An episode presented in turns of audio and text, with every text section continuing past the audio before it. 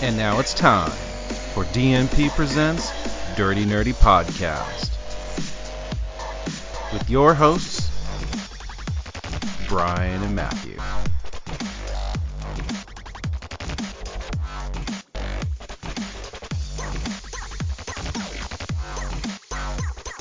Three, two, one. Dirty Nerdy Podcast. And we're live. Just like that. And that's Bryan. And that's Matt. yep. Uh, All day, a day. I was. Uh, it's supposed to be. We, we were. We were gonna have a guest today. Um, Gonna. but, uh, unfortunately, they um, had to uh, reschedule. So hopefully, we'll have them on for a future episode. Yeah, look, definitely looking forward to it. You know, it's it's it's pertinent to realize that not not just realize, but be understandable that you know uh, people's schedules can change, personal lives uh, matter, and they Yeah. always should come first. Oh, Um, definitely. Yeah.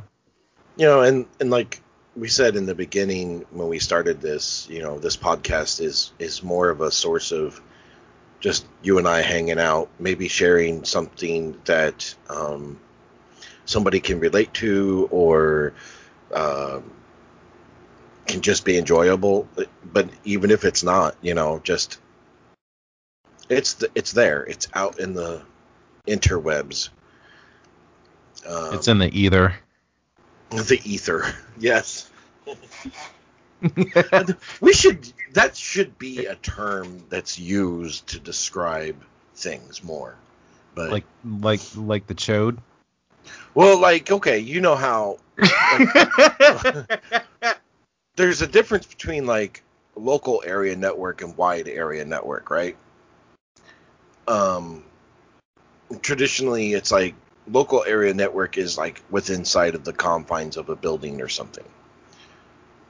Uh Sort of, wide yeah. and then like wide area network can mean m- multiple buildings or it can also mean the the internet itself. So what happens Well, when actually, the internet re- really is its own category. It's not necessarily considered a wide area network.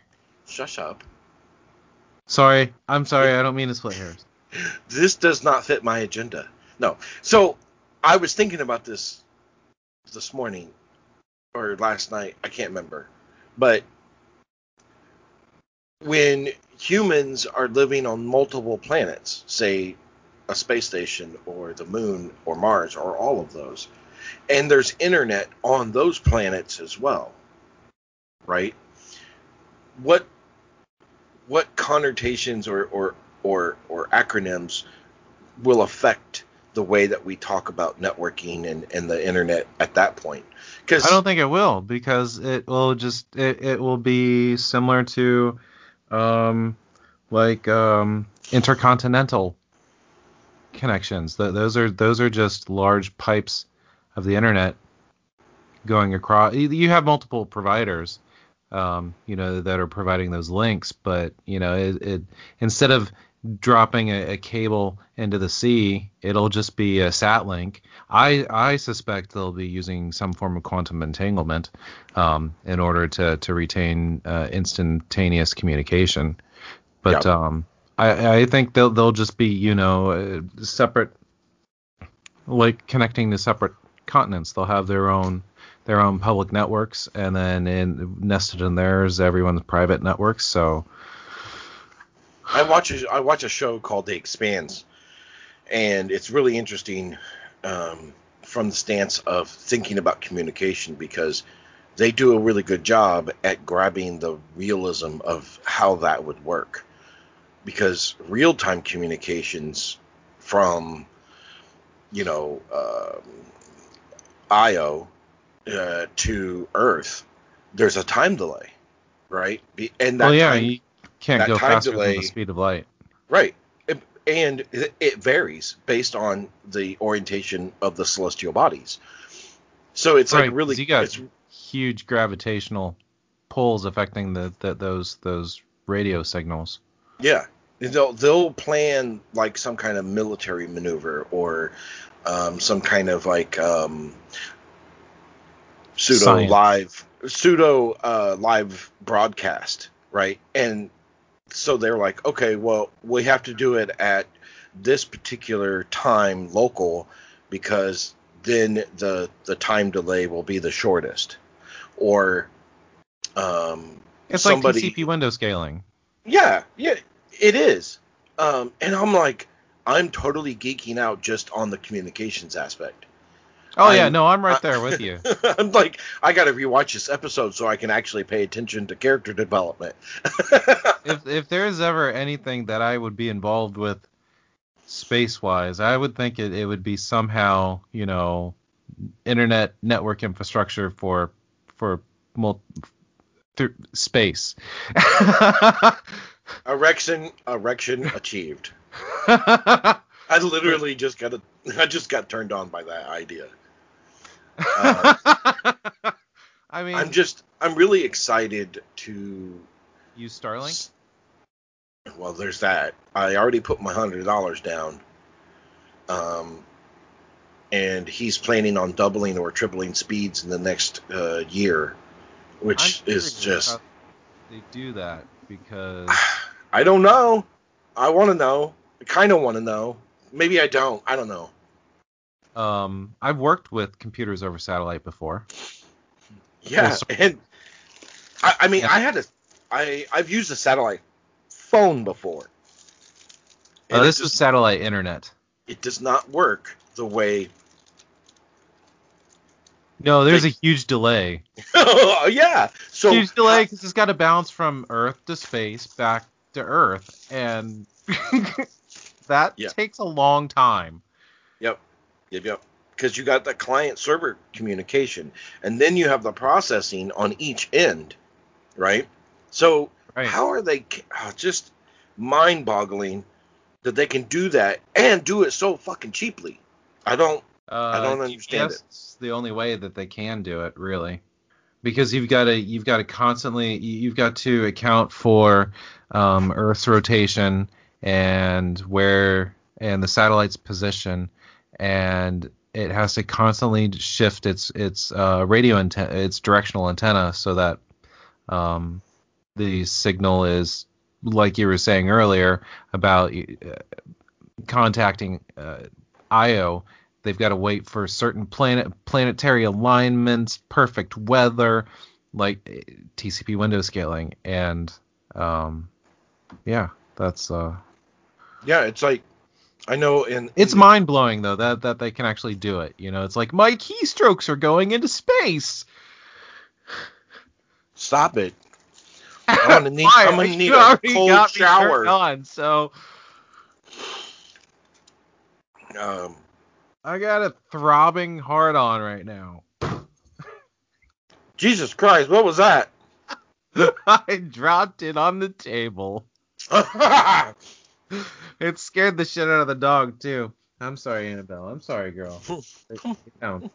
what the hell is that? Well, yeah, I mean, she was laying there all peacefully, because we played for 30 minutes and then we went for a 45 minute walk and and when I say play, we went into the backyard because it's like nearly 60 degrees, and um, so she was jumping around and running around and Yeah, it's nice out right now. I uh I finally got the opportunity to to wear her out, so now she's just chilling on the floor next to me. We're still talking about your dog, right? Yeah, why? No, just asking. Well, my dog is my baby girl. I'm gonna leave that one alone. uh, okay. I mean, All right. So, uh, hope everybody had a good week. Uh, I hope everybody will continue to have a good week.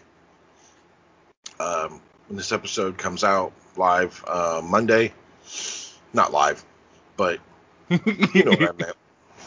Um, today, uh, we were going to take time to discuss uh, automated penetration with Ansible, which but it's just the name of the episode.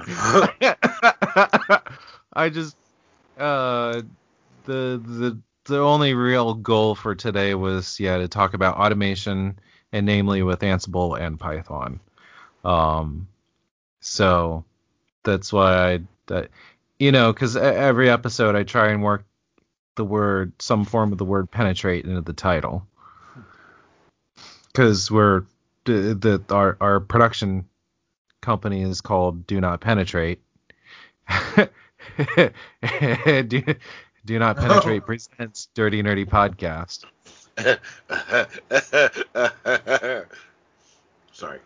Um, you know, I'm talking about you know uh, penetration tests. You it's you don't you do not you never want to penetrate production because that that that can cause that can cause product problems. yeah, you're gonna have to call HR. that bitch says you gotta call HR. oh man, dude, I almost got into a fight yesterday. Wait, what? Yeah. You're a grown man. I. okay, with with who or what?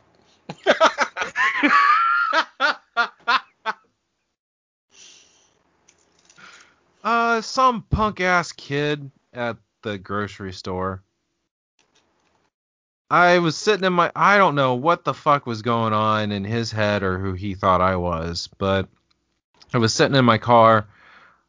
I just pulled into the parking spot. I was listening to some music, checking my phone before I went in, made sure I had my list up.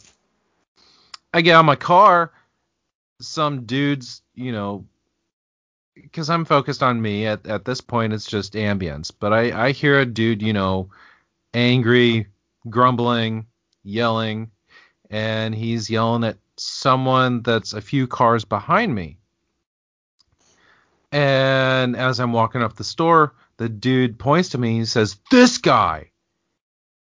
And at that moment, I'm like, okay, I immediately go into defensive mode. So I look the guy square in the eye. I'm like, what the fuck is your problem? and he's like, you, you, you almost ran over my, over my dad, man. I'm like, uh, and he looks like a white thug. Of course. Um, but uh, he's, and I'm like, what? What the fuck are you talking about? When? I've been sitting in my fucking car. And he says, "No, you just you you almost ran over my dad, man. You need to learn to drive." I'm like, I, motherfucker, I'm with you. What? what the fuck is your problem? And he says, I ain't gonna beat your ass, man. I just wish you'd fucking learn to drive. And he walks away, and he's like, and I hear him grumbling, fucking bitch ass motherfucker. And I'm like, what the? so this completely throws me off because you know I'm I'm exuding nothing but positive energy. I'm having a great day. I get to the grocery store, and this guy fucking just tears it apart. So, uh, so there was there was no way that he could have been actually talking about you. You had been sitting in the car for like 10, 15 minutes. Well, yeah, I, he had no clue that it was me. I don't think he he he thought what he saw was what he saw. Yeah, no, I get that. Because cars can look alike when you you know with other cars, uh, it, especially in a busy parking lot. But that that's why you need to be careful with when you open your mouth and you suffer from asshole syndrome. I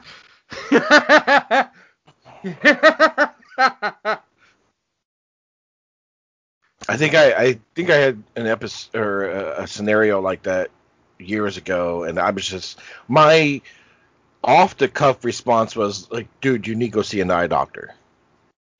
And and it just like kind of like made him stop and go, "What the fuck? What what is he talking about?" Well, you know, like yeah. completely diffuse the situation. I don't I don't know if I consciously set out to do that, but it's often the best way to handle those because my my temper is horrible but mine too. I can yeah, I can go from like 10 to a thousand in in the blink of a second and don't realize how I got there and then I don't come down for like hours. It's just gone. It's ruined. Yeah, it's hard Um, to explain to some people people because all they have is a max 10. They don't understand what it's like when you're at a thousand. Well, I think everybody does. I think some people are just better uh, at moderating uh, the flow of aggression. Obviously, I'm not, and I know that about myself. So I didn't always, um, but now that I'm much older and more mature, uh, I know that about myself to the extent that I can I can see a situation coming and I'm like, you know what, I better not uh, continue this avenue and, and go do a different path. Um, and sometimes that's unavoidable because, like I said, people who suffer from asshole syndrome. Or maybe they were dropped on their head as a child. I don't know. I don't know. Um but you know the universe sent me a gift because as the dude's walking one way into the super into the store and I'm walking the other to get my cart. It's a really nice lady, probably about my age, 30 something, comes up and she says, "You know, don't pay attention to him. He's just got a bad attitude. It'll be okay." And I'm like, why can't I be more like this human? you know, because I probably could have just avoided the whole issue having not ever said anything or been a little bit more calm about it, it when I confronted him, but in the moment the dude pointed at me in public, everyone's looking at me and he's accusing me of doing something that I didn't do and it just I flew off the handle. I don't know if you take the most calm and well put together person. I don't I don't know if they would have handled that differently. I mean, obviously they would have, right? Because everybody would. But how many more ways is there to handle that? Somebody accuses you of doing something that could have caused seriously permanent bodily harm to another. Uh, my immediate response, if I wasn't angry, my immediate response would have probably been like, fuck, did I have a lapse of memory? Um, followed up with, I don't, I think you got me confused with somebody else. I was sitting in my car for the last 15 minutes and I wasn't moving. But that's, on the surface, you're not thinking about sharing that because it's none of his fucking business right? He obviously mistaked your vehicle for somebody else because he saw your vehicle 80% more than he saw you. And and that's that's the honest thing, right? Like unless he's got x-ray vision, I can't I can't determine that because I don't know him. But he didn't see you, he saw your car. Right. or and you have a very common ish blue colored car. How many blue cars are in the parking lot? Right? Not How many how many blue Toyotas are in the car or in the parking lot? So that that's where the issue was is that he saw something happen and just latched onto the first thing that he remembered because it happened quickly. I get that. But he wasn't big enough to say like it could have been him, dad, but I'm not sure. That would have been the better way to handle that. You you were, you know, publicly humiliated and and, uh, and attacked verbally. I think you reacted the same way that most people would when it's a case of mistaken identity. I mean, you have to protect yourself. Yeah. I mean, at that point, fight or flight kicked in, I chose to fight. I don't see you as a fighter. I'm not saying that you're. I'm not saying you're a pansy or anything. I'm just like, I don't see you like. Let's throw down, mother. Come on. I don't. No, no. I would rather. I, I would choose to avoid a fight, but I'm not afraid to confront someone. Yeah. A lot of people are afraid of that confrontation. Uh, I'm not afraid of it, but I go out of my way to avoid it because I, I don't enjoy confrontation. I think it's unnecessary. Oh, I don't like it either. Um, But I I've got at least I, if from my perspective, my life is too short to go through life confrontation after confrontation. Fuck that shit. Um, comp- save the confrontation for when it matters, right? But for just blatant people you don't know, like I don't, they don't deserve that much attention, or I, I guess is the best way to say it from my perspective is I, I just was like, I, I would been like, I'm not going to deal with this. I'm just going to walk away because unless he can prove it, then there's no reason to have a conversation. But I, I can see where it would have been easy to just snap because that's your human nature. It's everybody's human nature is like, no, I didn't do that. What are you talking about? What the fuck's your problem? You know, that is Right. a, a very common human nature. None of which has anything to do with automation. Well, technically, I guess we could make it about uh, that. what, the, what the fuck's your problem? yeah. Um. I can't I can't tell you how many times I have that thought in my head in a given day. Even to my own kids. WTFP. Yeah. Like I'll see them do something, especially my son. Because he's 13. 13s have zero brain cells. oh yeah. And I'm just thinking to myself, what the fuck is his problem? He, that's my son. Or at least he looks like it, but the fuck?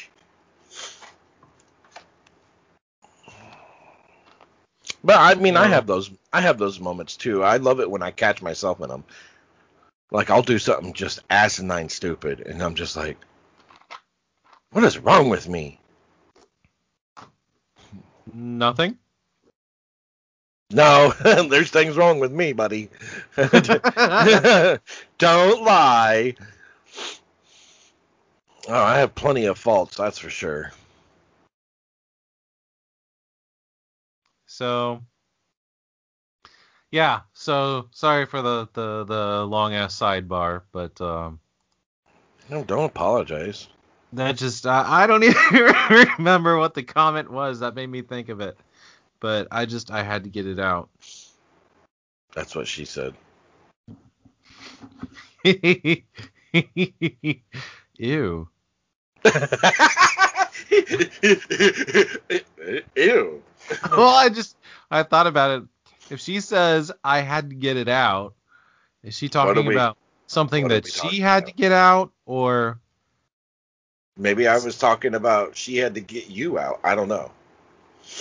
Well, I was gonna say, or is she talking about something that she had to get out for y- of yours for you? I think you're thinking about this way too much. Okay, I'm just saying. so I I just thought I was being funny, and it probably wasn't funny.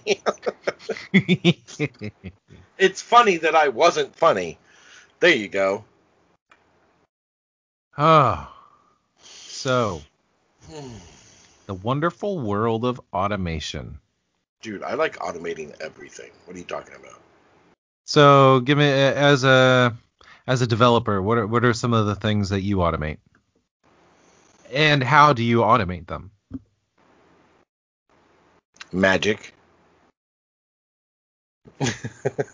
Well, I mean, okay, I'll go in the do you think what we detail. do is black magic, but it's because we worship Satan. what? No, I don't. what? No, I don't. Don't tell them that. I've got a yeah, no, I've got some. I have an image to uphold, motherfucker. Well, that and I've got some pretty holy artifacts here in my office, and I don't want them to burst into flames. I don't think it works that way, buddy. But okay, you do you. um, I think most most of the time, my interactions with automating things from a development standpoint uh, for like web applications is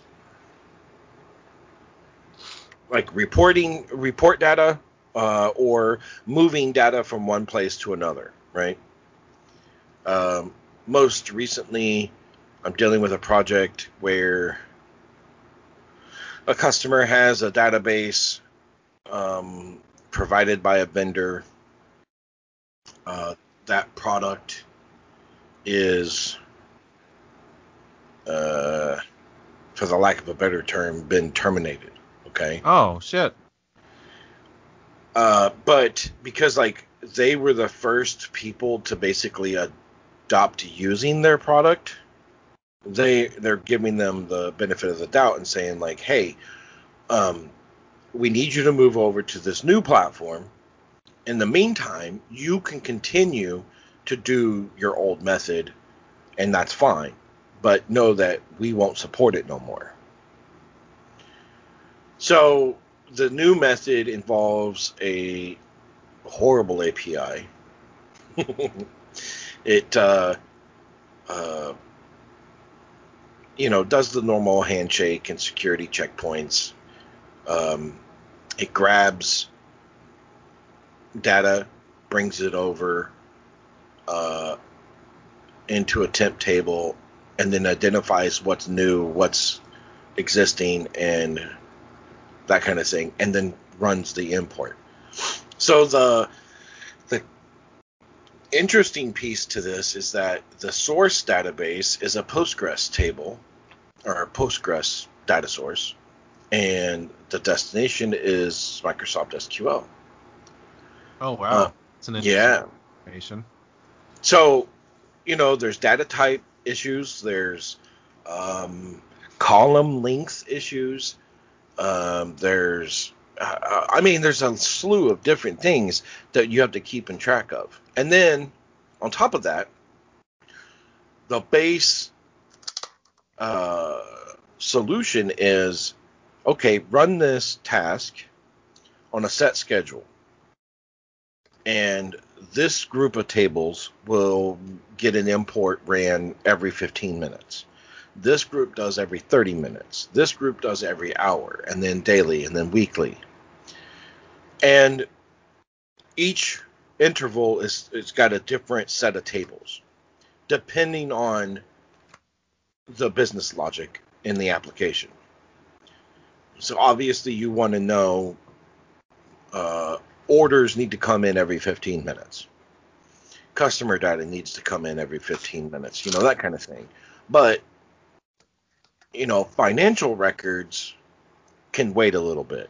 Like, you know, once a, a bill has been paid, you don't need to know that like right away because I don't know.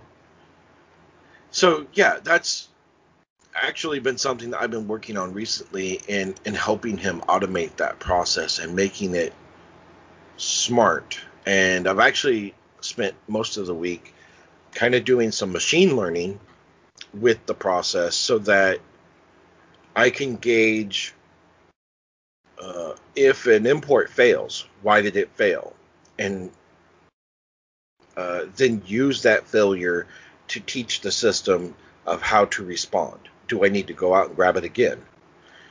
Um, and then there's also, you know, there's there's exit points where it's where even if you tried it again, it's it's you're going to get the same result. So don't do that.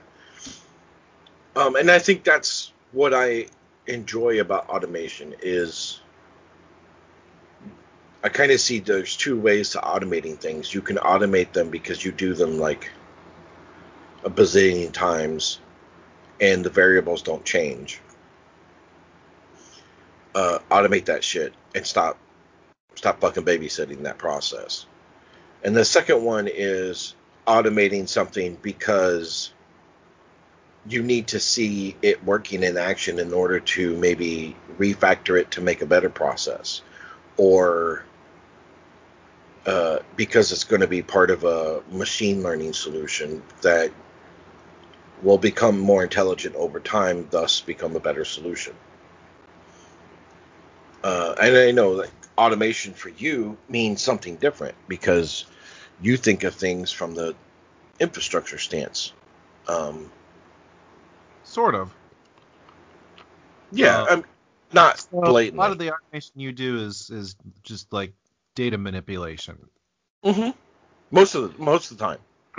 and do you and so how how do you automate those processes? Are are you building scripts in Python or is it some sort of scheduled ColdFusion task or Yes.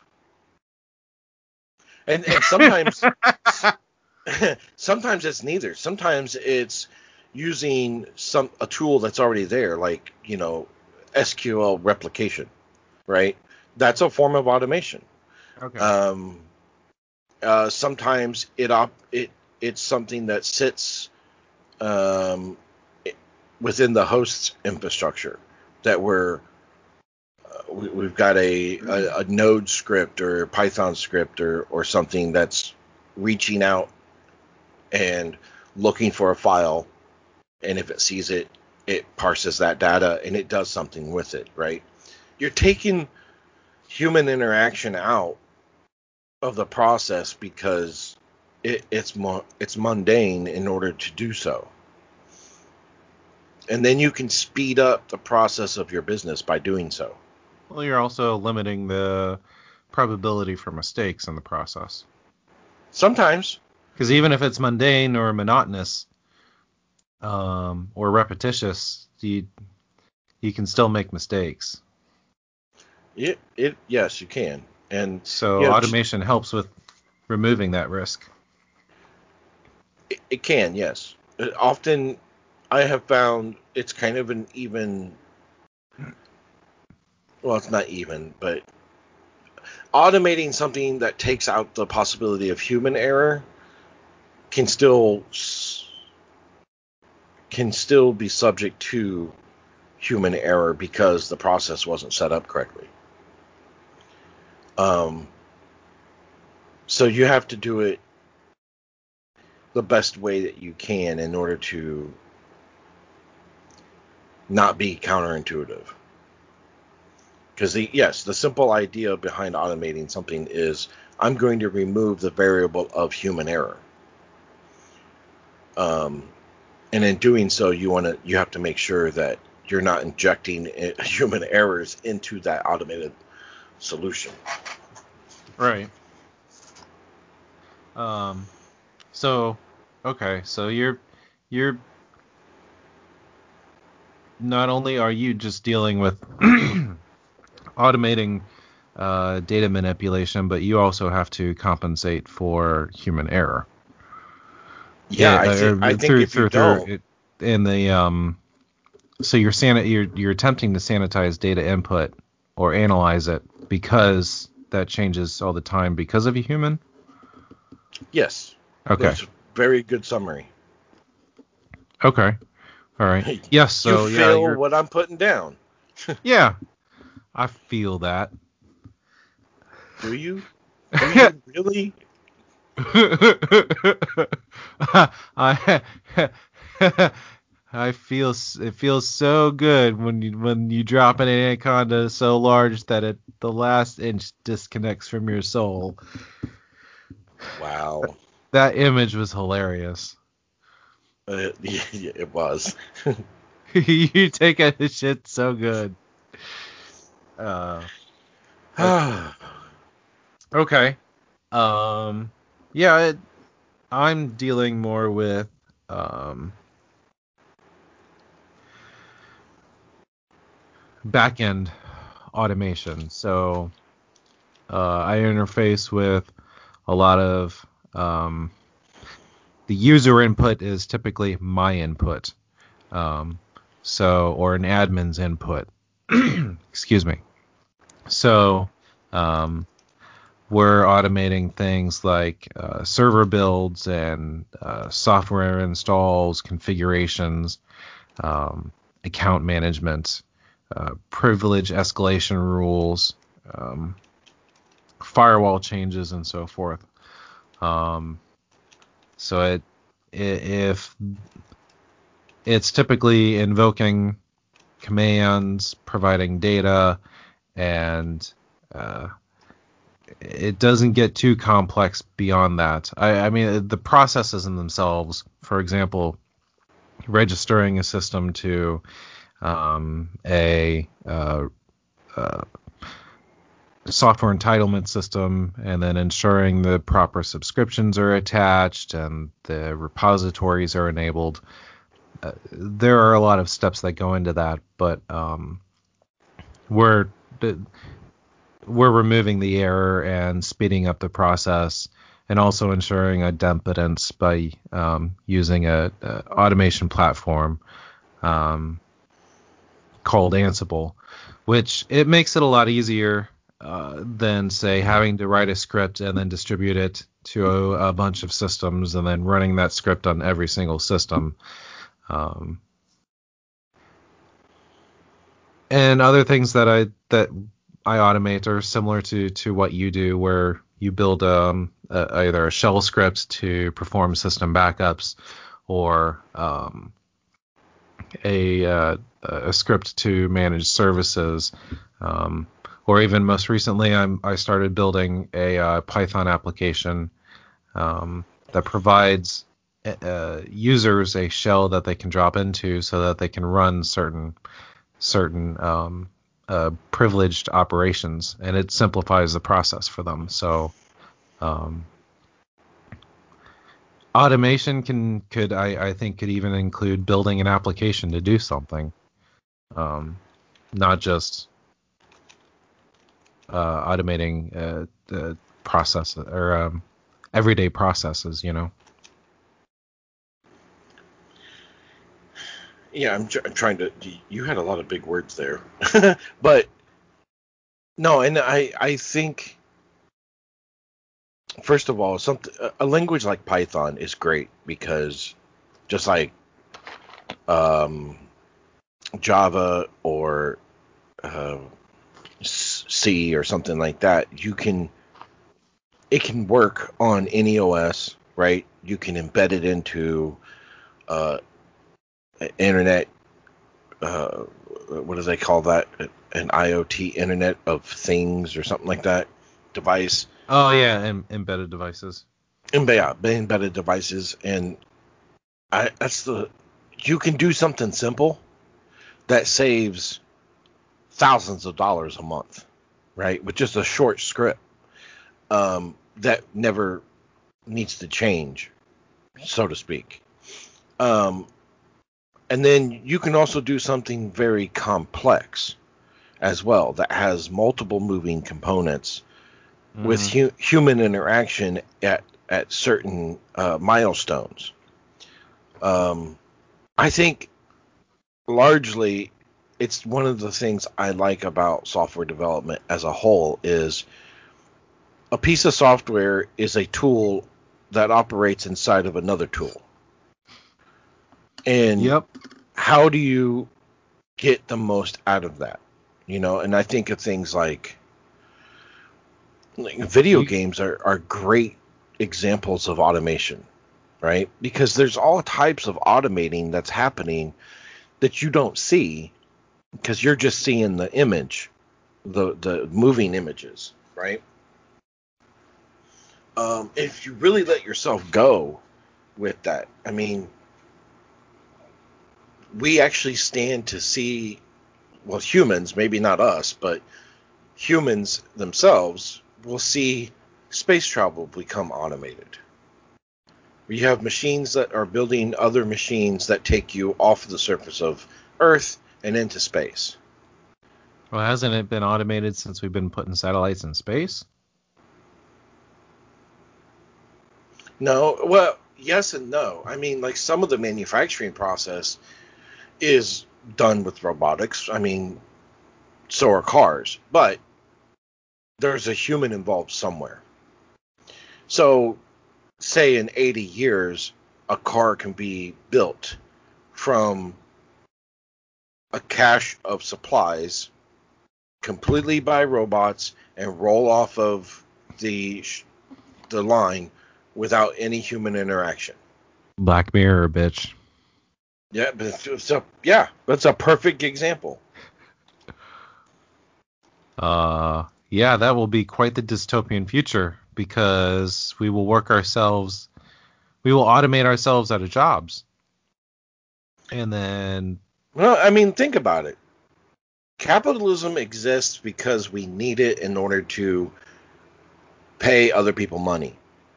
Right, but then the the job market will be so small that no one will be able to get a job. You won't need them.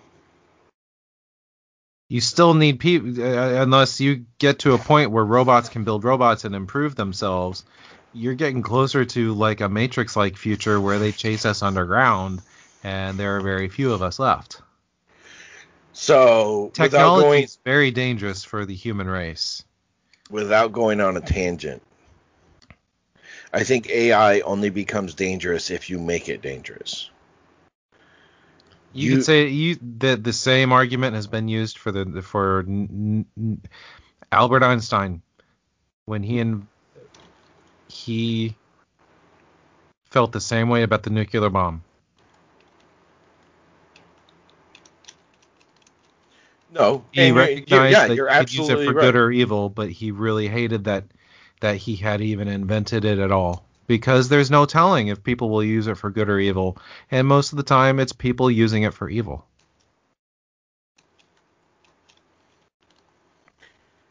Because that's our human nature is to do something that is gratifying to ourselves and not thinking about our fellow man.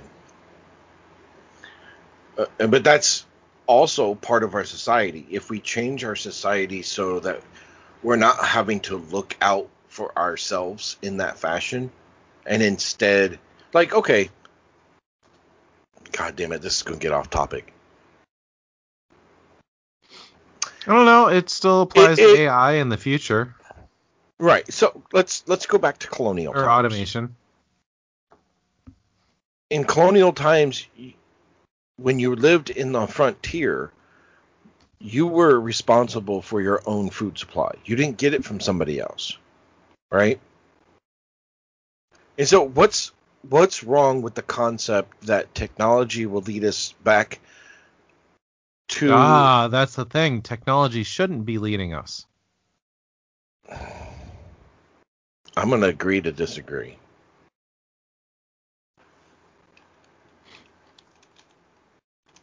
I feel like we should slow down advancements in technology and we should focus more on improving ourselves instead of the things that make our make us feel like we are comfortable.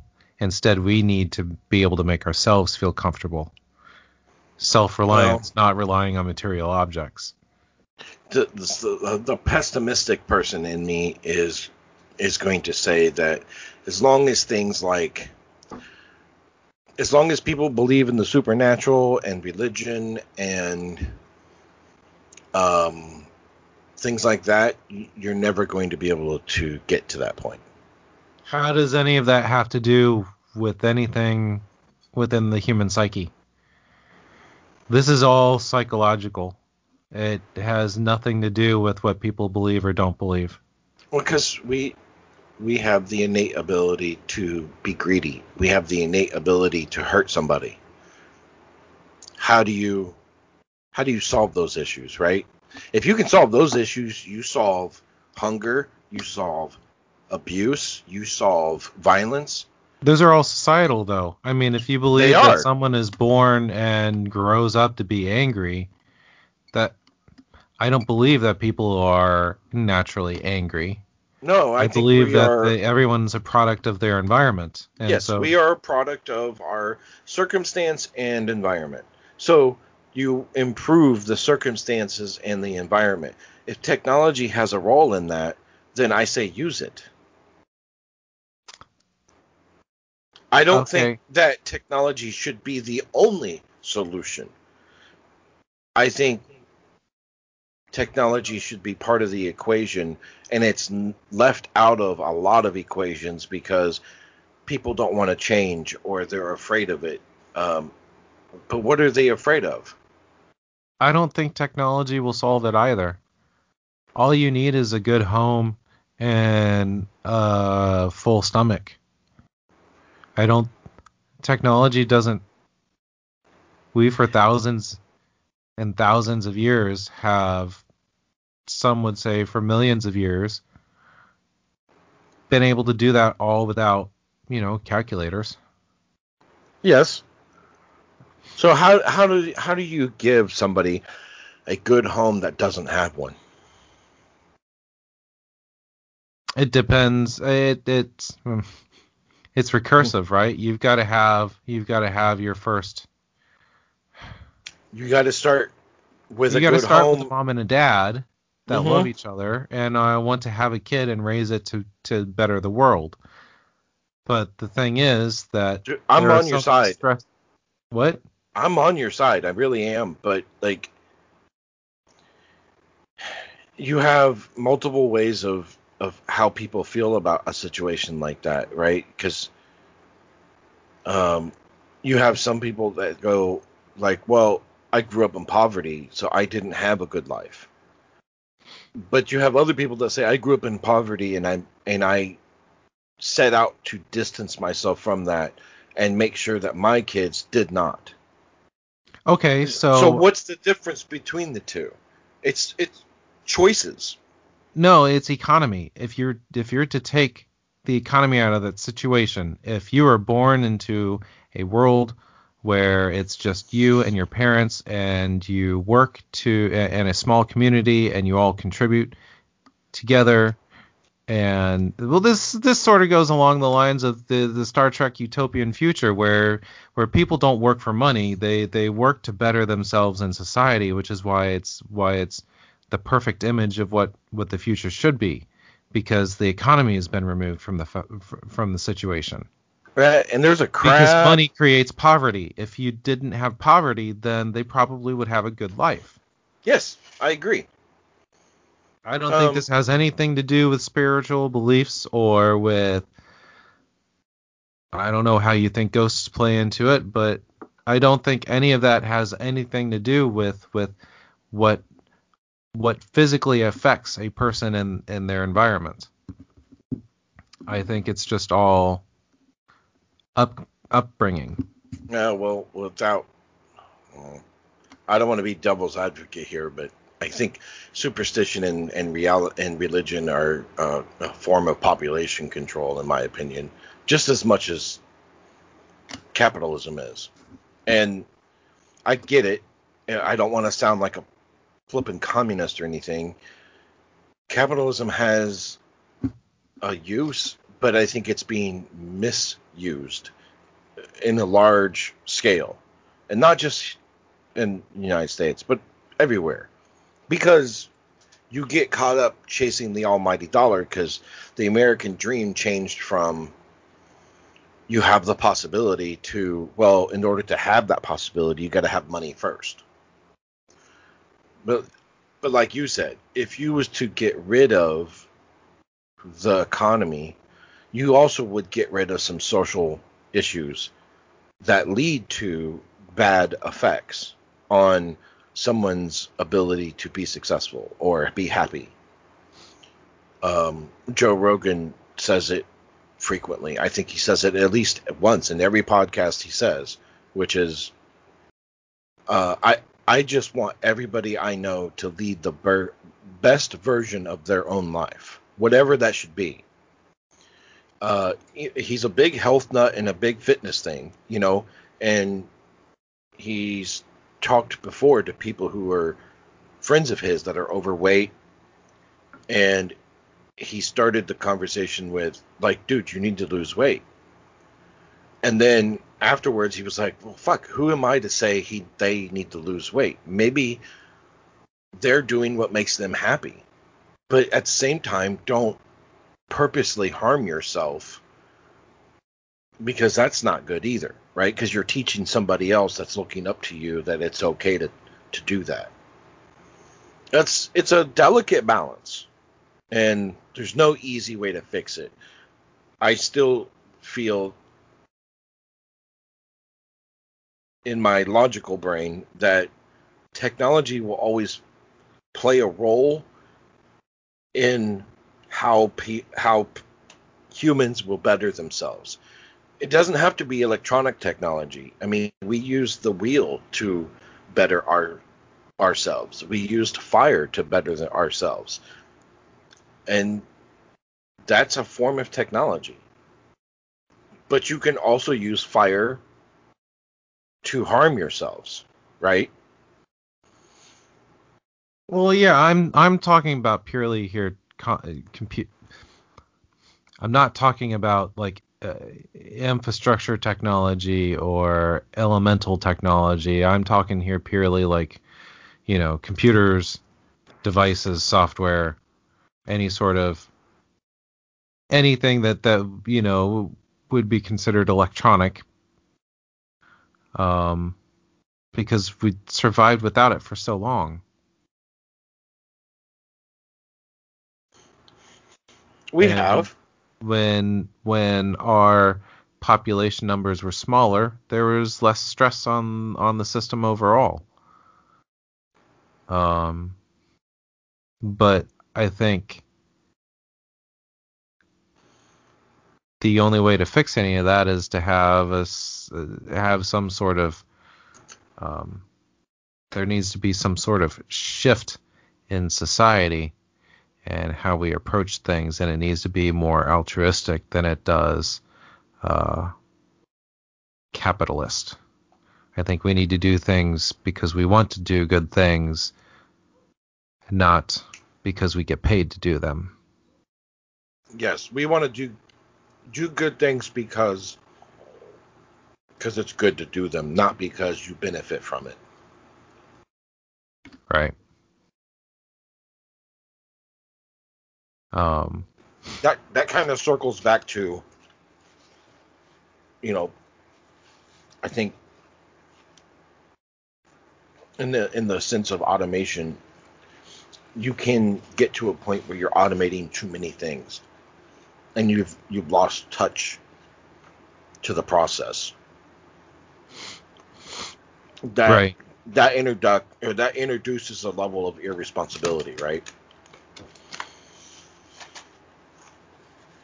Um, Um, So yeah, that that's why I'm all for for for automation within a reasonable sense, not not to the point that that you know we have robots building robots and robots building everything or robots doing everything. There was a good episode of the X Files. Um, I think it was the one of the it was the second season of the the special series that they had a few years ago. And uh, Mulder and Scully go to dinner at a sushi bar, and the whole thing's automated. And they just walk up, they tap on a screen that's on on the table, what they want, it gets delivered down a conveyor belt to them, and then when they leave, they uh, they go in into a it's sort of like um, Lyft or um, whatever the the, the other uh, ride sharing services, but it's it's driven by a robot. And she almost gets into a wreck because she wouldn't give it five stars or a smiley face review. And so the computer got angry because, you know, if you have something that's completely you almost have to have something that's that's that's c- completely aware of its surroundings in order to, to drive for you. I think self-driving technology is very dangerous because, but whatever. So, um, she gets home and her her she starts getting attacked by these little uh, helicopter drones, and her house tries to kill her because it's a it's a you know one of those um, uh, connected homes, and the this robot somehow affects the, the her home and is able to get the um, the fireplace to turn on, but without igniting it. So there's gas just filling up in the house, and it's Internet of Things is dangerous because there's no fucking reason my light bulb should have an IP address. And Well, okay.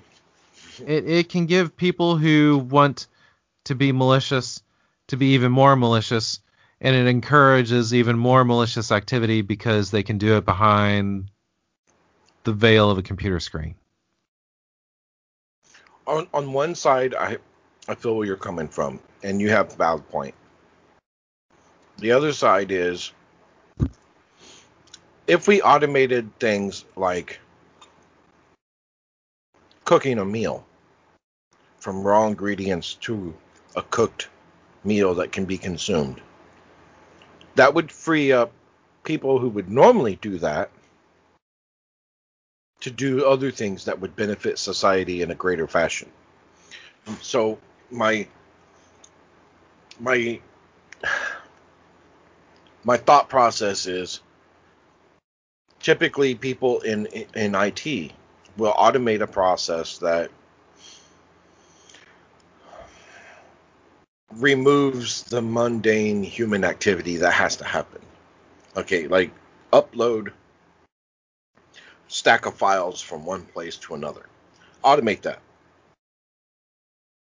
Right? And that might only take somebody 30 minutes to do. But now that 30 minutes can be spent doing something that has a bigger impact to the overall solution. And I think that's what I was trying to um, convey in in that I feel like technology has a role that is an important role in moving human society forward because not to add fuel to the fire of human or robots taking humans jobs there's a lot of jobs out there that pe- people don't like really doing right? As a whole. I mean there are people who grow up and they're like i want to be a sanitation worker because i think that's cool I, i'm not saying that there isn't um That that that has to take an, a very special personality, in my opinion, to be a sanitation worker because that's a lot of shit to deal with.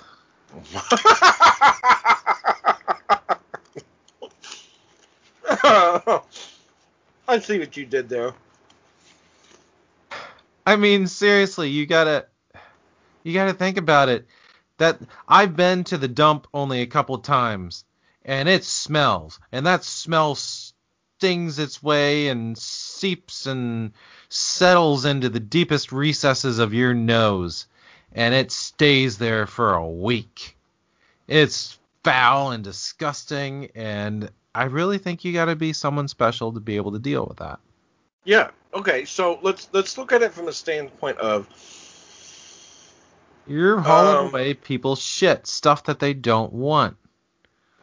let's just talk about like food. Okay. Fast food restaurant. You show up, punch your order into a screen, pay for your order, pull around to the window. Your order is ready. You grab your food and you take off. No human. I don't I don't see a direct issue with that. I can definitely see where it could go wrong, mind you. I mean, an ATM is a robot that dispenses fucking money or takes money. But they are still prone to break, obviously. They have finite endpoints that if they can't get past it, they can't function. That's responsible use of automating technology, in my opinion. The first ATM that came out was a piece of shit compared to the ones that came out now. But that's also part of the technology life cycle, right? You got Moore's Law, for instance. And that's just one instance. How many times have you gone to a restaurant, ordered food, it was wrong, not because of the instructions you gave it, but because of how the fucking instructions were ignored or interpreted wrong? Yeah. See what I'm saying? A machine, if you say, give me option A and I want it to be blue, that's exactly what the machine will give you if it has those resources. If it doesn't, it comes back and saying, I can give you A, but I don't have any more blue. That's it. There's that's the only, you know what I'm saying? But Yeah. I, um, you're also introducing other things into the mix, right? Technology requires power in order to run. So what happens if you lose power? What happens if you suffer an internet connection issue? You, you can't you can't get something out of that service or that process. That is something that people have to be willing to accept. Um, I, I guess that's largely kind of what I've, I've I'm thinking is is that you mean automation doesn't have to stop at uh, the application layer of a of a website or a piece of software on an operating system or an embedded device. Automation. I mean, look at the automobile industry, right? And it was a valid argument when robots started being integrated to the assembly line and union union workers were going on strike because they were losing their jobs. And and I get that. And I think it was handled in a horrible fashion. It should have been handled with rather than you losing your job, we're going to reinvest effort into training you to work on the robot. Because you should never just give technology free reign over something. You need to have those milestone uh, checkpoints where a human goes, yeah, everything's still good. Continue. Unless there's some way you can absolutely guarantee that Isaac Asimov's rules of robotics are programmed in, into every robot, That was the or or artificial intelligence, I, I guess. that was the sexiest phrase you have said to me in a long time. Well, I mean, so with Ansible, it's one thing where you can throw together um, a shitload of stuff that you wanted to do uh, with a with the, a simple YAML config. It's all Python based, so you can easily extend it to interface with multiple APIs. But there's no need to worry about it becoming sentient or or conscious at some form, even even if it doesn't have some sort of consciousness, it may have an enough level of artificial intelligence that you know it needs to be it needs to to be restricted. But you, I mean, if we're going if we go in that direction, I just really hope that that they that they plug those three laws in because and find some way to prevent it from overcoming it because that's another thing in a lot of in a lot of artificial intelligence movies where the robot becomes bigger because it's able to override its own programming that's scary It is. It's it's important to note that we make movies on things that we find entertaining. The big what if, right? Let's let's just make sure that Hollywood doesn't call the shots on how AI develops. I think we'll be okay. hollywood has had a huge influence on a lot of technology Oh yeah. just with with with star trek God, a lot of people nerd. say that they that they um that you know they either became an astronaut or a physicist or, or, or an astrophysicist or you know they built a piece of technology because they believe in the in the Star Trek future, the Star Trek vision. Um, yeah. I, have- know a lot of things I've done is is big been from my influence in Star Trek. Definitely. I I have done things in my professional career and my personal life because I think Iron Man is cool and the technology that he controls. Uh, because of the Matrix. Um, yeah. I can't Fucking to, love me some Matrix. Ah, to this day, every Ah. single time I set up a new development environment, I have to have my terminal green foreground, black background. Every you're fucking Such a nerd. I know. I'm getting you an ATM terminal for for your for your birthday. then you can have that shit permanent. Is that legal? Well, an old mainframe. It's an old old uh, uh, serial uh, serial Ethernet dumb terminal, Oh, okay, I got it. I got you. and I'm I'm sure we could probably find one someplace, and then you can forever have your little black green green text screen. Oh, I've gotten to the point where my nostalgia for where I started my love of programming or software development. Jurassic Park was mine. I need to find an eight color television monitor okay. and find out how I can hook it up to a modern video card. Just for the simple fact of that nostalgic aspect. Um, I mean, like I can do that now, but it's like, oh, it doesn't look right because it's on a flat panel monitor. but yeah. Um, speaking of monitors, I got a new 27 inch. Uh, so it's a 16 by 9 ratio, and my Samsung curved monitor is a 16 by 10. They're both 27 inches. Uh, and my new monitor it has a refresh rate of like 120 hertz. Oh my god, it looks so amazing. Um, yeah, just just wanted to share. Like, if you use a monitor on a daily basis, e- even to just as a developer, having a higher refresh rate on your monitor, it just makes the quality of the screen so much better. And newer monitors have integrated blue light filters, which are fantastic as well. Hmm.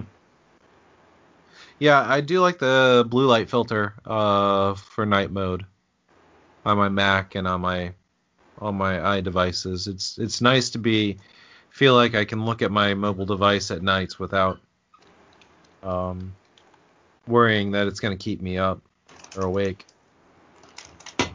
My uh, my Fire tablet does the same thing.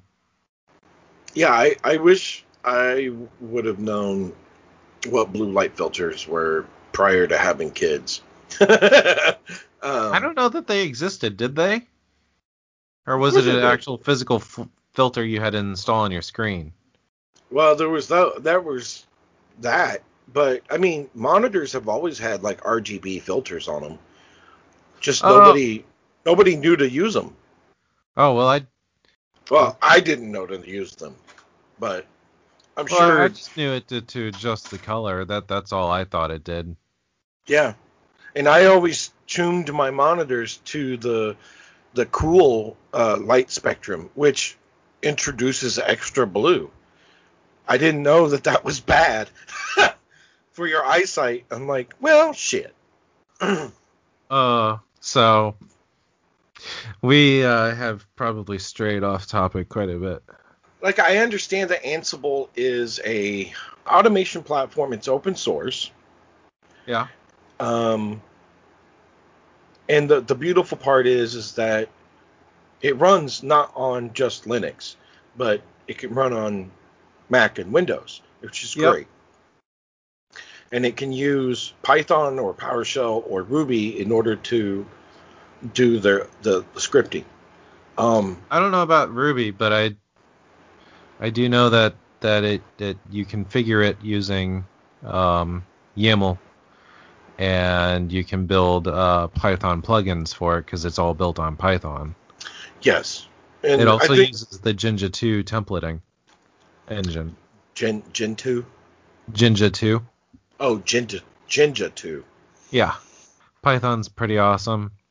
Um, you got that on your back end, uh, behind the scenes running everything. Um, all your all your plugins that you need, you can uh, if there's an extra plugin needed by by uh, um, so Ansible has a feature similar to how Python has pip. Uh, it's called Ansible Galaxy. You can pull in things from the community, submit them. Um, so if there's something that you install from Ansible Galaxy, you can install uh, the necessary requirements through pip. Um, it's uh, everything works based off of what are called playbooks. Playbooks call what you what you build out as are what are known as roles. So you build a um, uh, let's call it MySQL server role.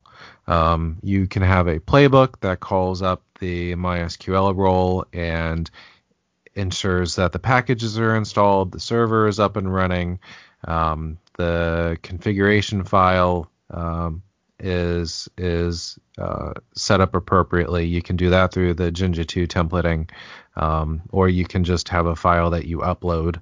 Um, it will ensure that users are are the users and and appropriate uh, grants are configured. Um, you can use it to fire off backup tasks, uh, to do data restores. Uh, it's very versatile um, and uh, um, has uh, plenty of different mechanisms, such as as the ability to retry things um, and monitor ro- long-running tasks. Um, one thing that uh, uh, I'm very build, proud of building is not only our our um, subscription system uh, client um, role that ensures all of our systems are subscribed to the to the uh, Foreman server, all the appropriate repositories are active, but for system updates. Um, that way, our, our updates are, are pretty much 100% automated. It, it logs into all the systems, clears the Yum or DNF cache. Uh, it then uh, uh, pulls down the repository metadata, installs the updates, uh, makes sure it then runs through certain custom tasks depending on on the host and the variables configured for that host. Um, it uh, is then so it, it will unmount uh, NFS volumes that are found, um, make sure certain services are stopped, reboot the system when it comes online, ensures those mounts are back, those services are running, um, checks to make sure that the the temporary space is is not full and calls it a day. It also sent, has the ability to send out email email notifications so that when it, it runs at the beginning of the week to check for updates, it will blast off an email to the to the person that owns the system. Um, it's it's it's pretty advanced, um, and uh, it's really nice to be able to have that free time to build other things. Um, other types of automation. Um, so that's my uh, my rant on on Ansible. Uh, I, it does it uses the YAML syntax, which is really really nice. I first got into that uh, when I worked uh, first worked with Bryan. Uh, the major or the the flagship application there was uh, Ruby on Rails app app, and uh, it used YAML for some of its configuration. So, um, and uh, some of the things that I've I've been building in my free time, such as a backup client uh, written in Python um, that does backups over SSH and uses secure I/O redirection for handling passwords.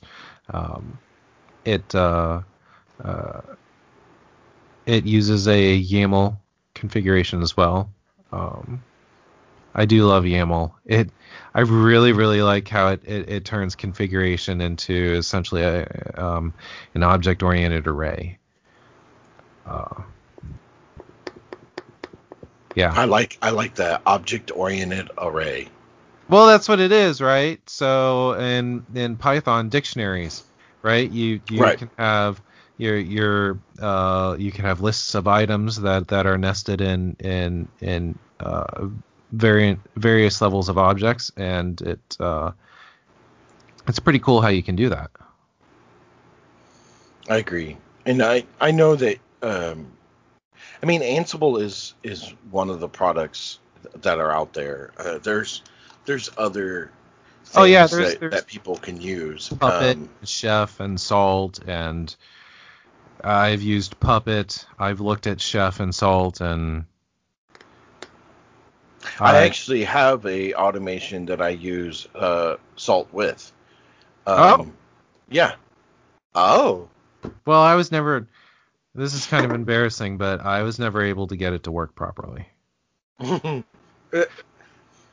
know, I I think that's pretty common for for everybody, right? Because even though just get up and start working with, and Puppet was. I, I hate Ruby, so I I love that phrase. I hate Ruby. uh, Um, sorry, I didn't mean to cut you off. Go ahead. No, you're fine. Um, I don't. I don't know if I would say I hate Ruby. It it has its strengths. I think it can be misused, but I think any language can be misused.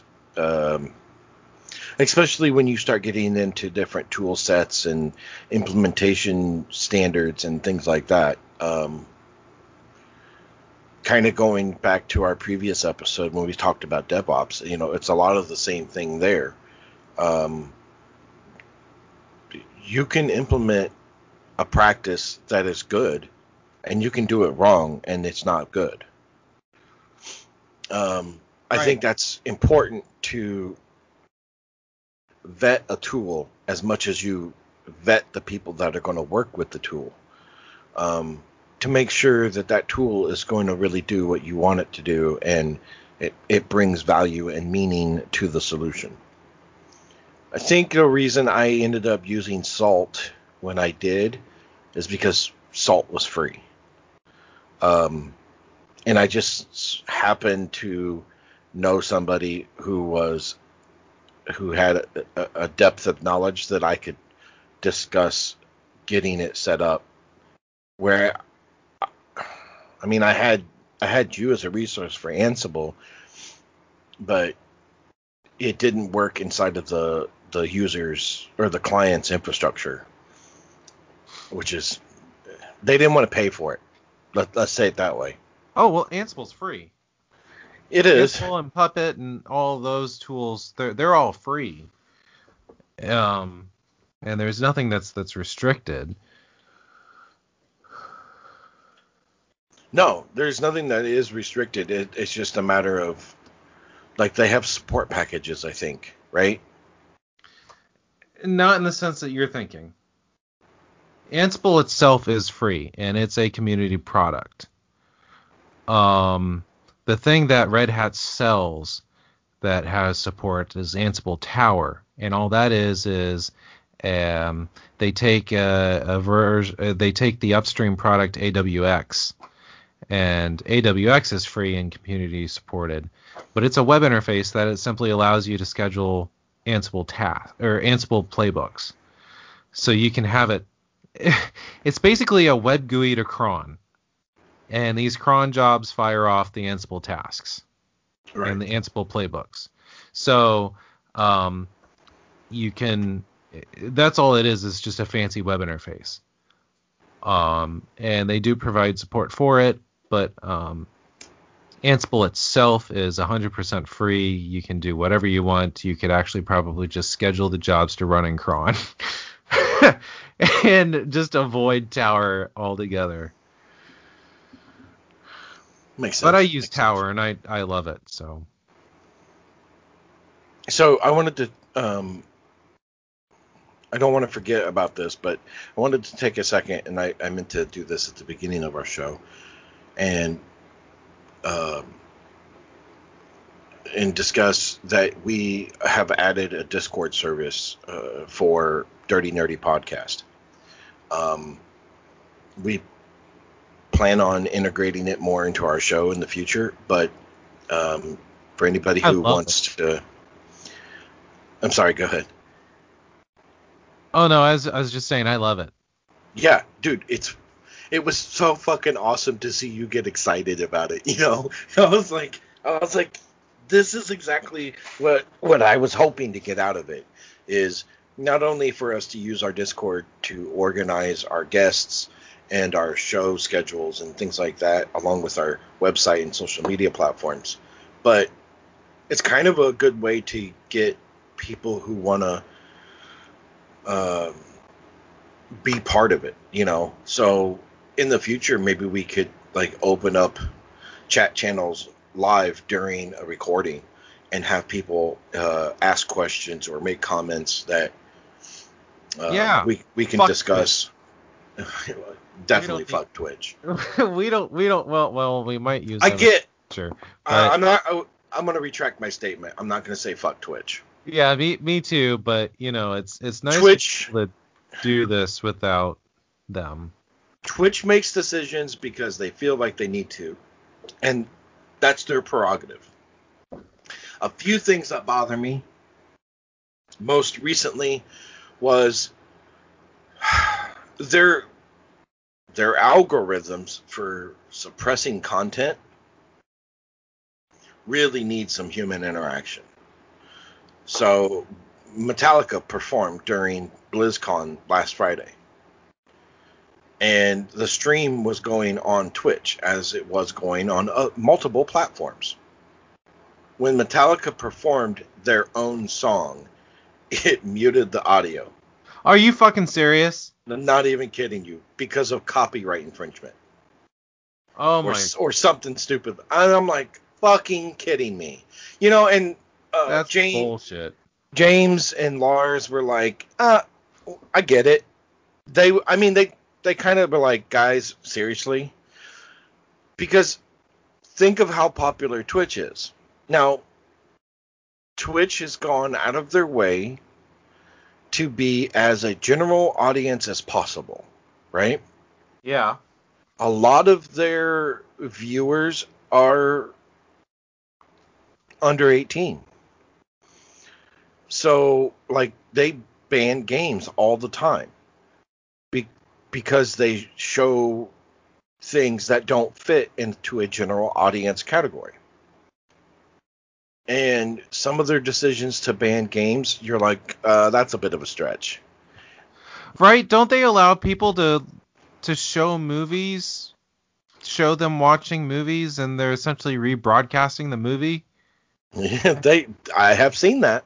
See, how are you not fucking shutting those people down, but you're shutting something down like fucking Metallica at their concert?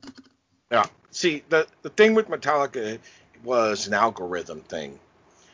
But the the concept of a Twitch streamer watching a video that's being broadcast to their Twitch viewers, thus these people are a- able to actually watch the movie without owning it. That breaks That's some laws. infringement. Yeah. Yeah. That, that violates DMCA at, at uh, Act too. And the, sure. the algorithm doesn't work for that category or that circumstance. You need somebody to report that. Well, people aren't going to report seeing free content. well, of course not. I would like to report that I saw the brand new Terminator movie last night. It was awesome. it's a really good movie. I think it needs better character development, but I digress. yeah. And Twitch be like, who did you see this from? Oh, I watched this on so and so's channel 92. It was fantastic. I'm a subscriber and I really enjoy their content. and then you got, you know, other competing platforms, say like YouTube, where YouTube has made some very controversial changes to how people can monetize their their channel. Um, Really? Oh yeah, uh, and they've done it because people were abusing the ability to monetize. How do you abuse the? Oh, I've come Mm. across some fucking ads that are like 30 minutes long. What's that bullshit? I don't know what ads are. Well, yeah, at that point, that's what that, that's when I started installing an ad blocker on all the devices and on my home DNS. yes. Install it on your home DNS. Well, yeah, I have a and I have done. a content filter through DNS. So I, I run my own bind server and I, I keep active lists of of ad ad sites so I can block all that shit. God, that's such a turn on.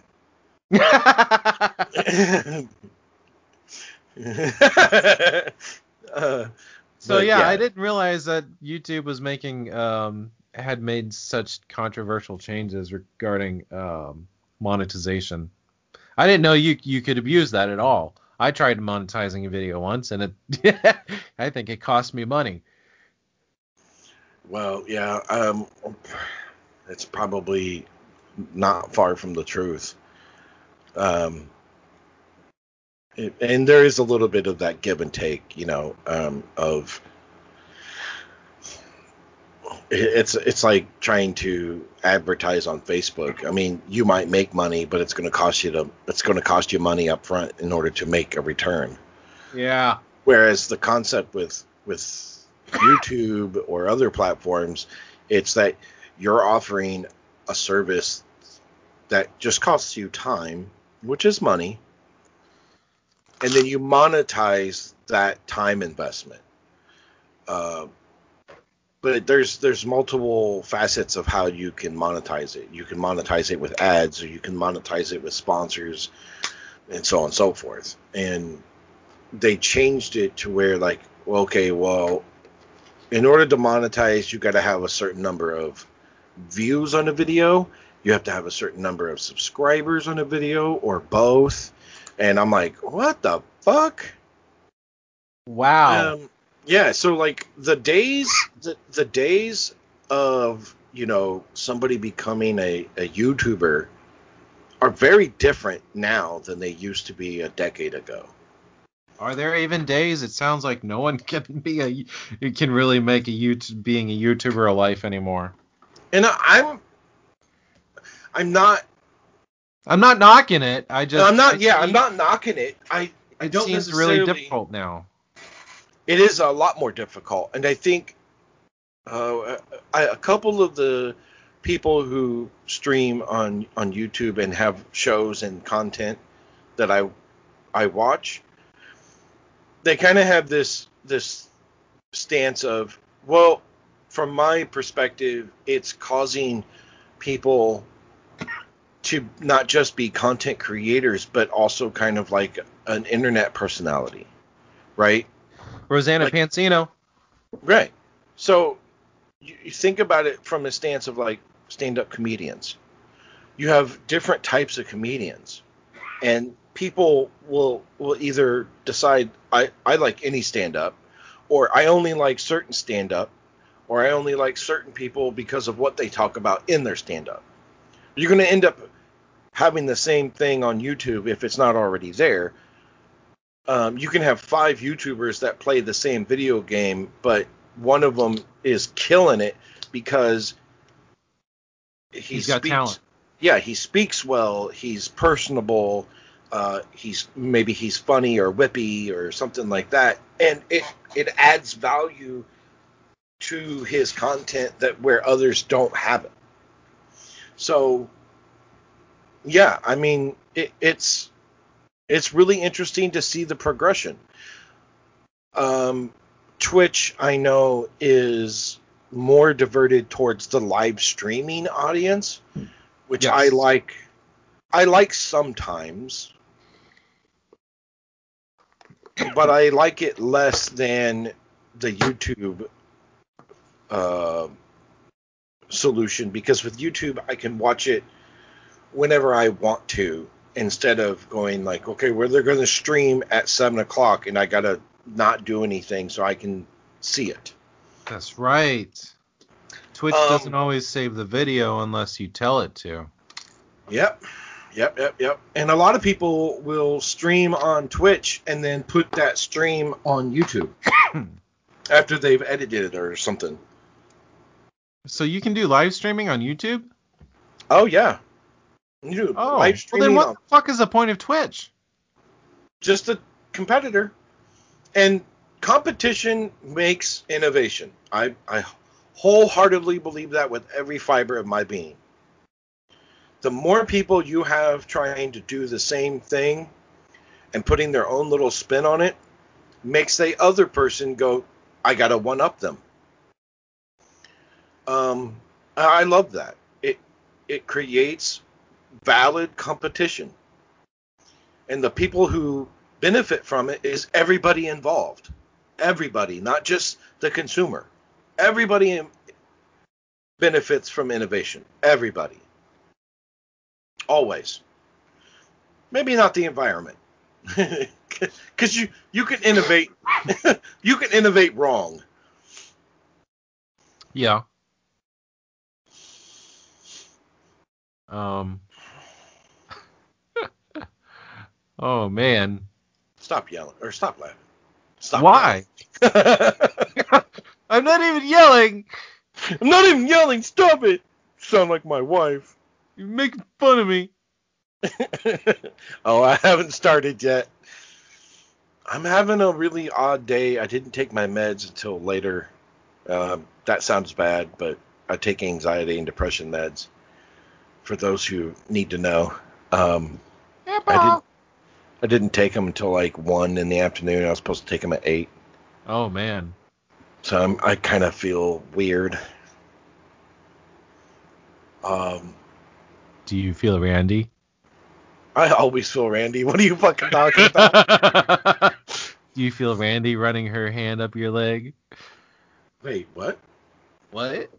Uh, you have a her with you? I don't have a her. You Oh. said you said no distractions. Why do we live so far away? I don't know, but you should relocate your family down here. Wait, why do I have to move? Um, Yeah, yeah, exactly. What? Because you work remote and you can move anywhere. So do you.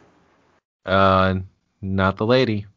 It's very hard to get a my uh, job in microbiology. Damn it! Shut up. Uh, that's okay. I will You have a see each other point. I know we will. Right now, we're still contending with this COVID shit. You know, if you if you did move down here, it'd be easier to start our business together. You just have to turn me on, don't you? I uh uh but uh yeah, so your mother was a hamster and your father smelt of elderberries. I Okay. speak in your general direction. so in, our discord channel we're sharing gifs of python. And true to any other nerdy thing you can't it has legitimate like Monty Python is is also all of Python's references. exactly. Um, just like you know like uh, I, I used to tell people i was a software developer and they're like yeah what language? ColdFusion. They're like oh my god like don't you have to like wear radiation protection and stuff? And i'm like i'm like you believe what you want to believe buddy. You just made me sound really important.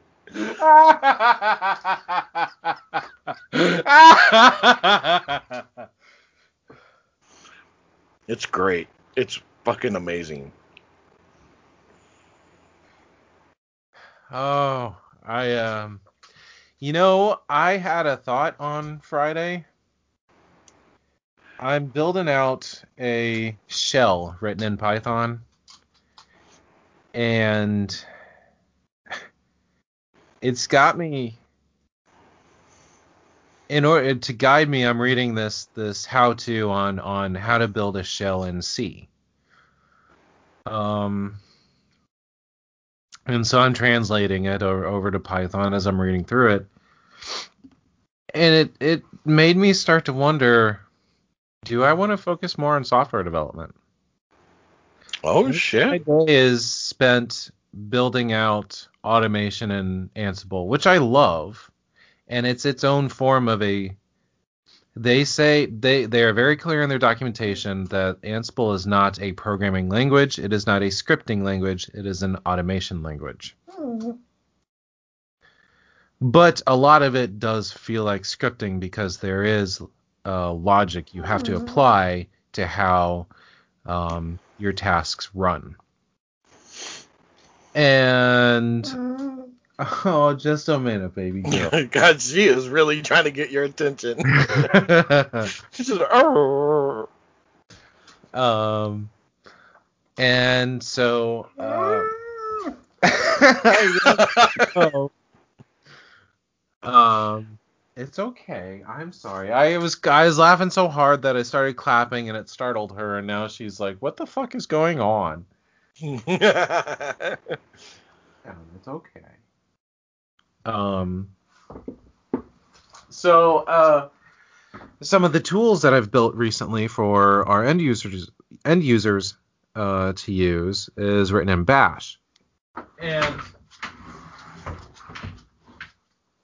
I had to let her out um, into the living room. Uh, Let the dogs out. Well, it would be dog, but uh, so where was I? So I, I built these tools in Bash, and now I my coworker's like, well, what if you made this a a shell, so that they could run all kinds of different commands, and and we could give them privilege uh, uh, es- privilege Es- escalation to certain commands, which sudo is great in order in in granting users access to certain commands, but it stinks unless you're willing to define the full command with flags. And if you use asterisks, it gets expanded. So you could you could essentially nest a um, a malicious command uh, into your your normally harmless command. Um, so I solved that with some regex and and a script that I wrote, um, and some uh, sudo magic. Uh, no pun intended. Pseudo magic. and so he's like, well, this this would be great if we could implement this in Python, and and we could have, and if they they could uh, submit a ticket through this, and if if they don't have access, we could have it automatically submit a ticket saying that they're requesting access. And I'm like, yeah, I could build out an XML RPC class and supervisor, and we could have that fire off tasks for tickets, and and I was just sitting here and I'm thinking, you know, I'd probably make a halfway decent software developer. But I wouldn't want to do web development. I'm I'm not a web developer. I, I don't I don't really care for web web applications. But I love working with back-end systems and and command line tools. And that's a very niche area, but nonetheless, I had this thought for a moment. Maybe I could make be a pretty great software developer. I, I think you could. Um, And It I kinda- I do it in Python, but well, it, ki- it kind of reminds me of our, our guest Ryan when he was talking about like he got into uh, programming and then uh, most recently he's kind of like, is this really what I still want to do? Because I don't feel excited about it. And I knew from an early age, I knew I wanted to work with computers. And I don't know if I ever was satisfied with just one form of of that idea. I think I would enjoy working with computers in any aspect as long as I felt comp- competent competent in my skill set. Well, Uh, that and that it paid well because at this, at this stage in the game, we got to make sure we have a well-paying job. Yeah, I didn't. I didn't always focus on money. I think my first. Not until Well- the past few years, I haven't cared about money, and now I do. Now, yeah, I definitely do now. I mean, I'm I'm gonna be 43 in June. Um, full disclosure. Um, and the only reason money is important to me right now in my life is I seriously got to make sure that I'm ready for retirement. When I was younger, didn't have kids, if I made $900 a month, but I was doing something I loved, I didn't care. And I did that. Uh, I don't recommend it, but I did it. um, I think it's important to to know your your worth, um, and not let capitalism take advantage of just because you know how to do something. It doesn't mean that you shouldn't be paid appropriately. Right. No matter no matter what your gender or ethnicity is, you should be paid appropriately. If you can do the job and do it well, you should be paid. That's Yeah. And uh, you know, I kind of like the modern um I like the modern approach to uh, pay is an equal uh, representation of performance over time invested. I like that. Somebody who is only- explain. well, okay, so some two people start at a company at the same time doing the same job, getting paid the same amount of money. Okay. A, a year later, person A has performed better on the job than person B. Person A should get more money Yes. to an extent. I think person A and B should have a flat increase of salary to fit inflation and living costs, right? So you can keep with a competitive living wage, but the the person that performs better should get paid more. I disagree with the fact that if person B is not performing, that person B just gets pushed off to the side. Take a second and invest into person B because you've already had them on your payroll for a year. You're throwing your money away if you don't reach out and try to make that person a better value to your company. Um, therefore, you're also going to improve their quality of life. They're going to appreciate their job better, and they're going to want to perform better because you're taking the time to invest in them. Does that make sense? So then, on the third, Certainly. the on the second year, they are both performing very well, which in turn makes you more money, right? More profit that you can share with your business. And I know it's not it's not black and white like that. I know. I, I get it. But there needs to be better control or, or better ethics exercised in companies instead of just saying that they're transparent and that they believe in equal opportunity. I put your money where your mouth is. Back it up with actions. Back that ass up, yo.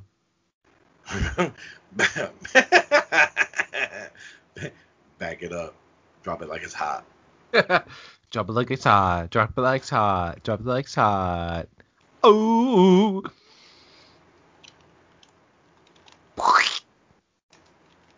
Whoa. Exactly. That's what she said.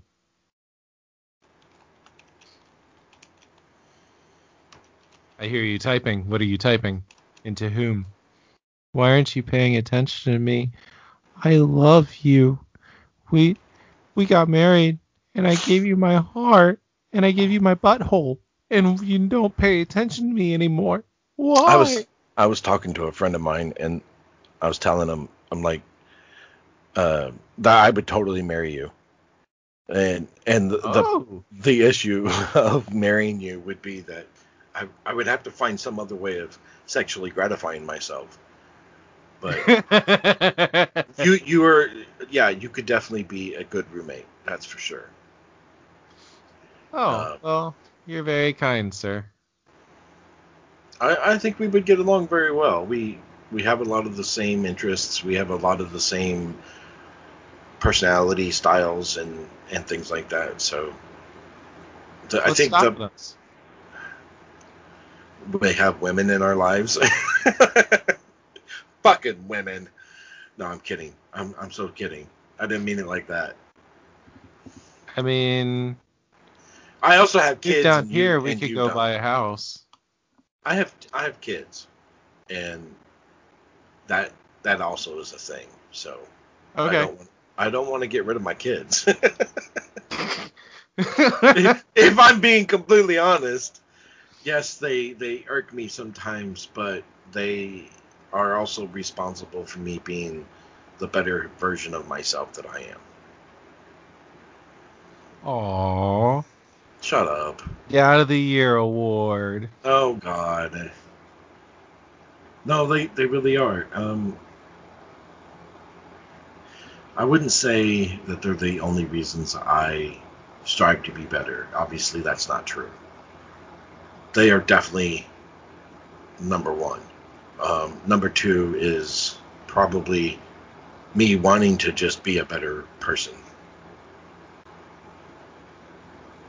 But yeah, we definitely I, I definitely could see myself being happier if we were closer uh, logistically um, I, I don't I don't disagree on that at all and I like Cincinnati um, a lot I think it's a beautiful city probably one of the cleanest cities in the Midwest that I've been to Uh.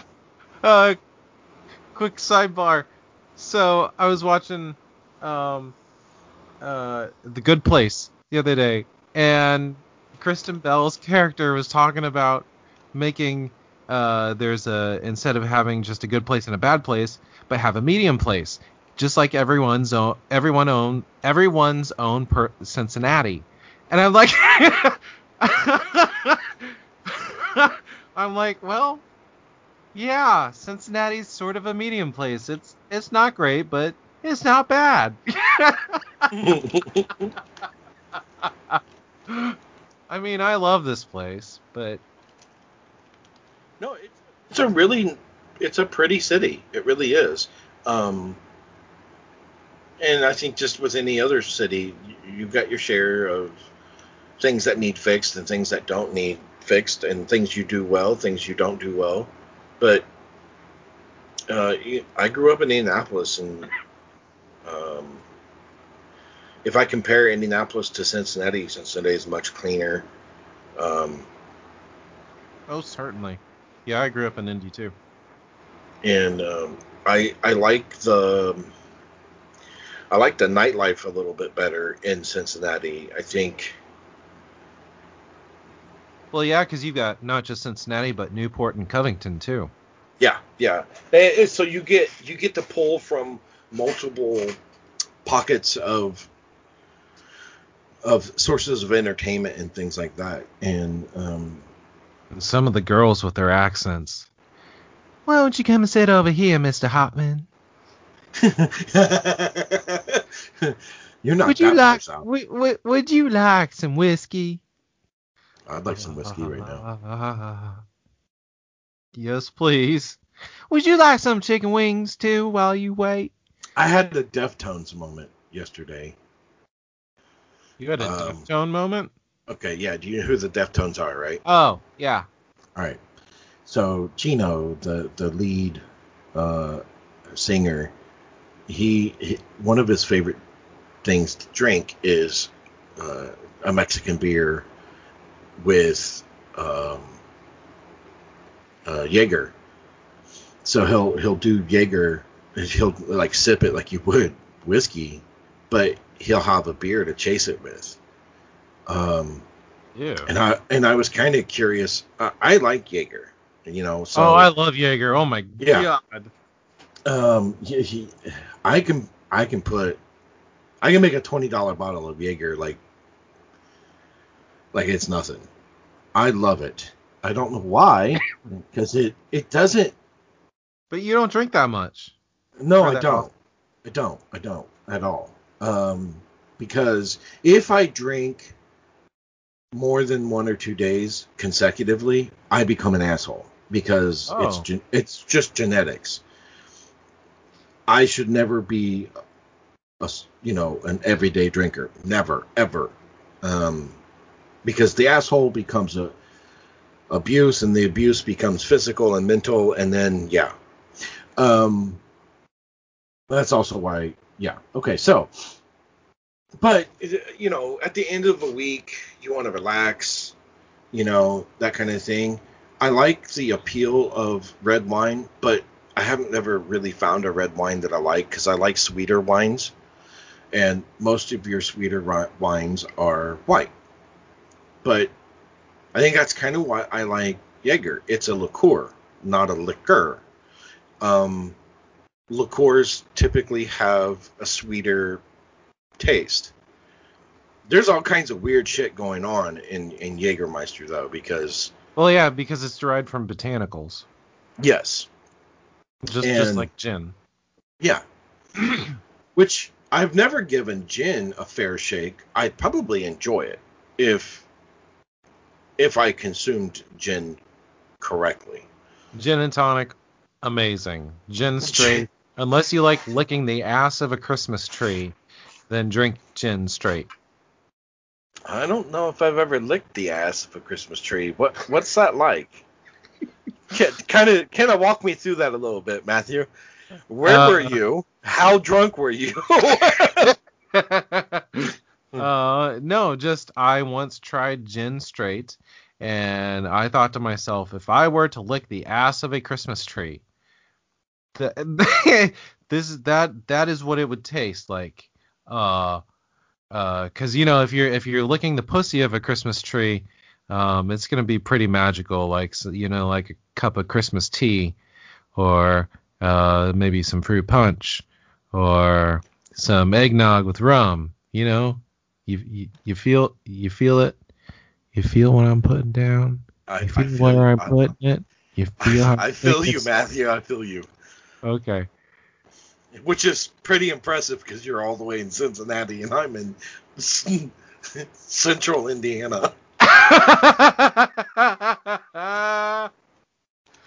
oh. Um. So. Uh. Yeah. So I was just like, hmm. Okay. But you know, with gin and tonic, or gin with tonic water, um, and uh, a squeeze of of lime, it's it's pretty fucking amazing. That Uh, sounds good. It sounds clean, which I, I like. I like that. My it's first very clean and refreshing. my first foray into legal drinking was uh, uh, an Irish car bomb. It's the first drink I ever Oh purchased.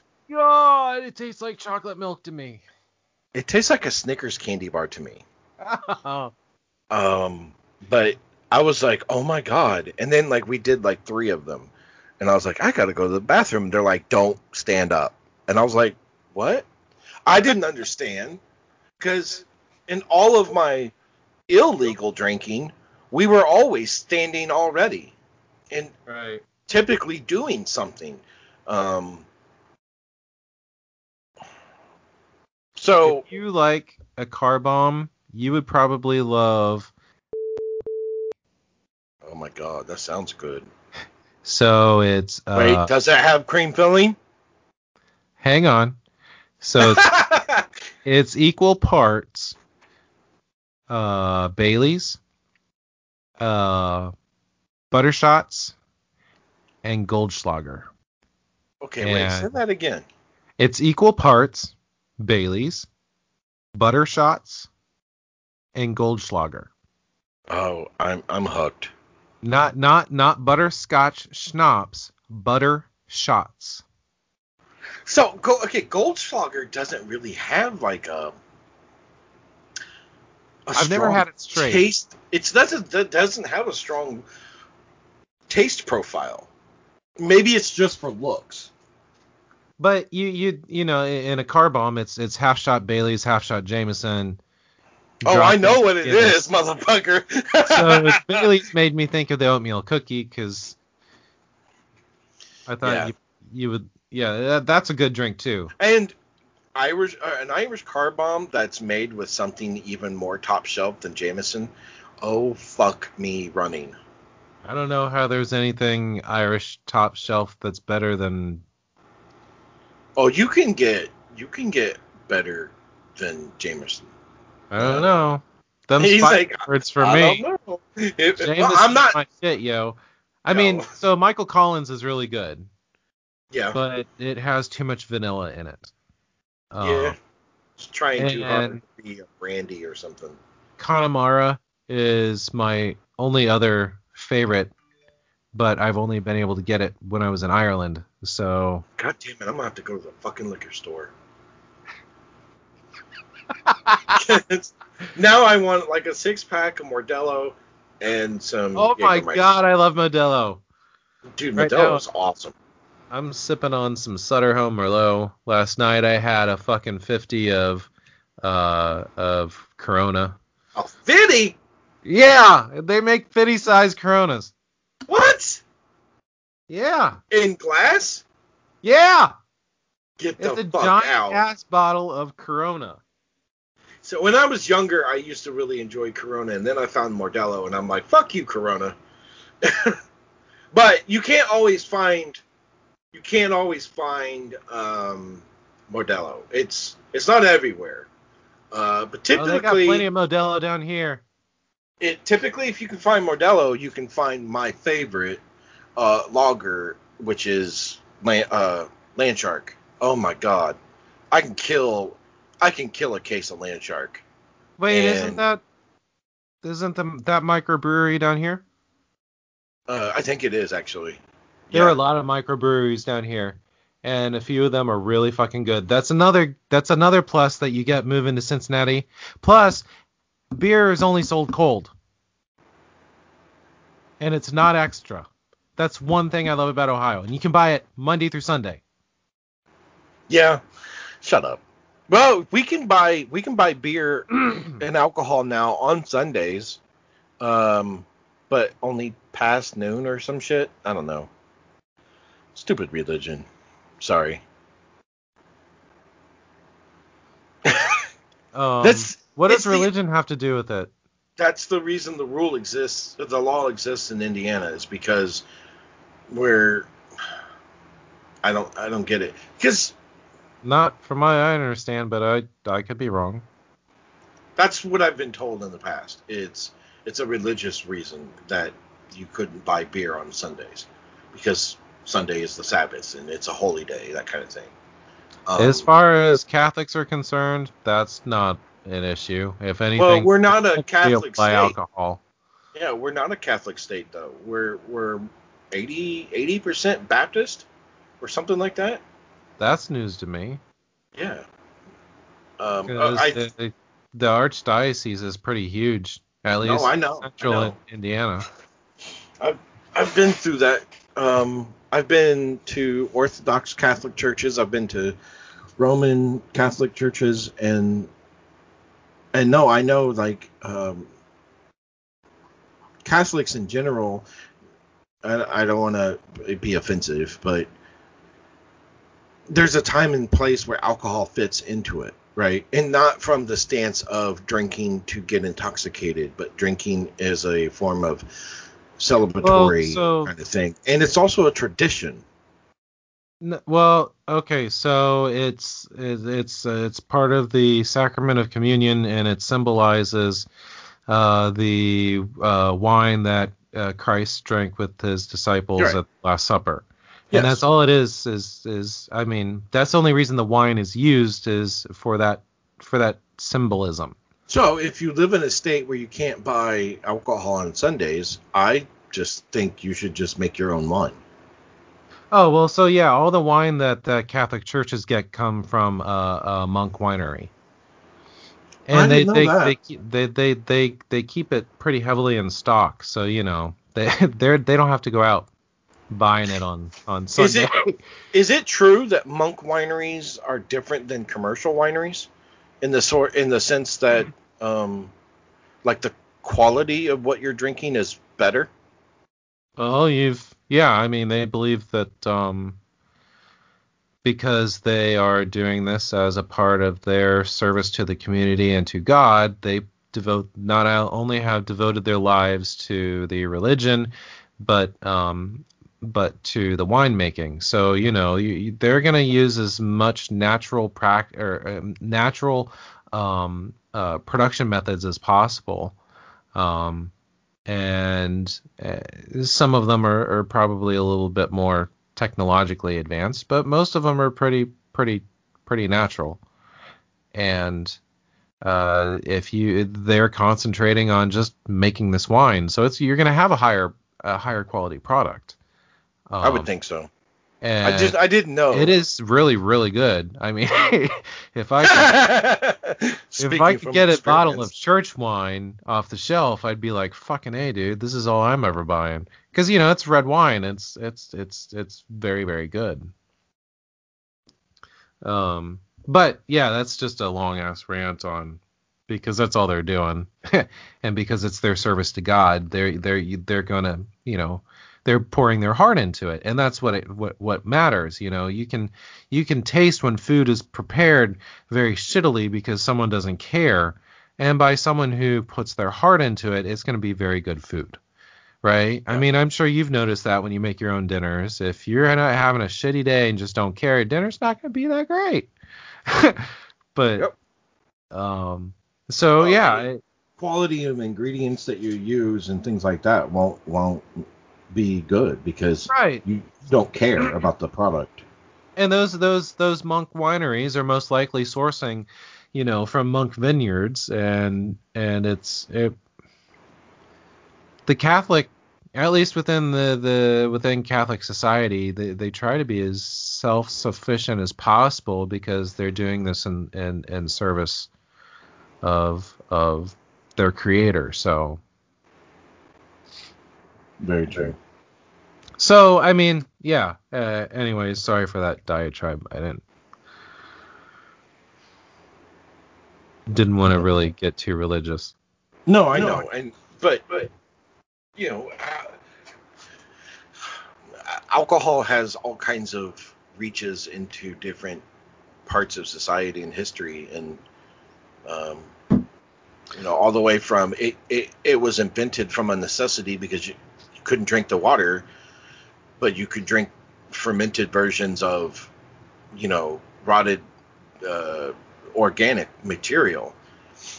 Can you Uh, imagine what it was like to be a Viking and and the first one to invent mead? Well, I think there's a re- I think there's a reason why like Vikings had this stereotypical like always angry kind of brooding thing because well they, were, alcoholics. they were fueled with beer. Um, and then you still have you still have modern day cultures where it's not I it's not out of place for a a rural Italian family to sit down to have dinner, and everybody at the table has a glass of wine. Yeah. No, my But- grandparents were that way. Every every night they had a glass of wine. If you look at the statistics of alcoholism in a country where you suppress alcohol consumption and you don't suppress it, it's really weird because It's dangerous. It can be, but if you educate early on that you can responsibly consume something or or practice something or attend uh, a class, it's like uh, sex education in Europe versus Western world. It's very different sex is not talked about in in most countries in Europe uh, as a bad thing. It's just No, it's This- a taboo subject. um Considering they have nudity on TV, and sex stuff on TV, but to talk about it, uh, just no, no, shame on you. Yeah, because that kind of education should come from home. It shouldn't come from the school system. And yet we can slide sexual innuendo jokes into things like into into in, into things like Disney cartoons. Sorry, Disney, but uh, you can. But but we can't have you know titties uh, after midnight on on Comedy Central. I mean titties. I wish I had four hands so I could give those titties four thumbs down. No. no, I'm I'm right there with you. I, am just not a. I wouldn't say I'm not a titty guy. I, everybody likes a titty.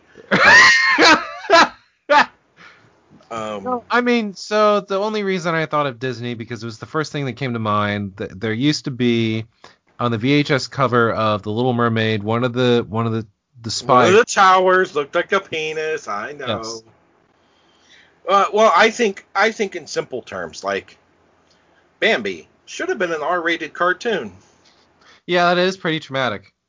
Um, but you know, the nice thing is, is that at that point we lived in a society where you could talk about something that was very real subject that touched a lot of kids then, and you dealt with it in a way that was impressionable to those who understood what was going on but to people who didn't see the true underlying meaning, they still found it enjoyable. I think that's what I like about Disney's cartoons and movies the most is they're holistic. Well, a hundred people can see the same show or movie, and it means something different to each one of them. Oh yeah, it they have the ability to touch everyone in the audience. Yeah, it and but make it relatable to everyone. Yeah, I like that. That's part. what makes a good story. Fucking Toy Story. Oh man, don't get me started. Everyone can relate to that shit in some way or another. Some way or another. Well, I, I remember Toy Story last night. I remember watching Alice in Wonderland as a kid and as an adult. oh thinking, god, that's my favorite. And thinking two different things. Oh from, yeah, yeah, fuck yeah, but then, yeah, yeah. Then yeah, to find yeah, out, yeah. it had nothing to do with what I thought it was. When I learned I know. About, Is that fucking wild? Yeah. It, I, I, when I was a kid, I was just like, damn, somebody got a vivid imagination. And as an adult, I was like, somebody was high as fuck. yeah. And it, and it has nothing to do with that. It was a dad entertaining his daughters before bedtime. Something just innately pure. Actually, he would he would take he would take his his um I want to say his nieces were involved, but he would take his daughters and nieces out on a boat on the lake and tell them stories. And he wanted to come up with something original. Now, the full annotated history of Alice in the Wonderland hasn't explicitly said he did shrooms and came up with this. It's just he used his imagination to create a whole new world to tell them. Yeah, all I kind of took from that was he would be a fascinating person to have a conversation with. Oh yeah. um, but yeah, like I mean, I think that's the power of circling back to technology. It's one of the powers of it is I would have never known that. But because I had the innate ability to to find that out on my own, um, much easier than trying to go to the source of knowledge. I found out something cool about my favorite cartoon. My second favorite Disney film is Fantasia. Alice in Wonderland is my uh, definitely my favorite. I would have to say um, Lion King would be my second favorite. Hmm Interesting. not sure if I. I definitely like. Um, man, I don't know. That's a hard. I know Alice in Wonderland is my favorite, like, hands down. But not just Disney. I like anything Alice in Wonderland. Um, Uh, American McGee's, Alice in Wonderland, fucking adore that. Um, trying to think. I I like the Bambi movie, and I think I only like it because innately that was my first in um that was my first digestion of Disney content. Um, so it probably holds some nostalgic value for me. And then I think Lion King was the first Disney film I ever saw in theaters. Uh, I remember that uh, very distinctively. So, not specifically Disney, but did you ever see uh, We're Back, a dinosaur story? Yes. With uh, John. Um, oh, God, what's his name? Goodman. John Goodman Yep. as the primary role. That was a good film. I we uh, my brother and I loved watching that when we were kids. Yeah. Um, and uh, uh, what was, uh, La- Land of the what was it? The Land- Lo- Lost Dawn? Uh, Land Before Time. Land Before Time. Yes. Oh my God. Oh, I watched that like, oh my god, religiously. Uh, I think my sister and I could quote most of the movie by heart even now. Um, was, oh, dude. Okay, I have to revise my choices. So Alice in Wonderland now is my favorite, but when I was a kid, The Rescuers Down Under. oh yes, definitely. I loved watching that movie, especially when I There's was so sick. much. There's uh, watching it now as an adult. There's so much sexual regression in that show. Um, well, that and I never know knew George C. Scott is the voice of the bounty hunter. not the bounty Uh, hunter, the the the poacher. yeah, the poacher, bounty hunter. Is that and Star John Wars? Candy's the voice of the albatross. Yes, yes, he is. Um, it's funny that that show is also the reason why, like, my two favorite birds are the condor and the albatross. Um, oh. yeah, both of them are actually very ugly birds. the condor has probably the ugliest appearance. Uh, I think vultures are better looking than a condor, but they're both fascinating birds and very unique birds. Uh, I think that's what I liked about them. But um, yeah, the Rescue Down Under um, and um, I like Lilo and Stitch. I never saw that. Um, I like it. Uh, I think my second favorite behind Meet the or um, Alice in Wonderlands is uh, Meet the Robinsons. I like I the never saw that one either. I like the message behind it. I identify with the little boy as a kid because he's really into technology and trying to better his life by using technology. That is something I can draw parallels to. Um, and then you know he ends up because he's an he's an adopted kid, and then he ends up. Uh, there's a good message in it, and that's I I think I like that. It's one of the few Disney movies that deals with adoption or or foster uh, children. Kind of a passion of mine uh, personally, and it's where I started my professional career.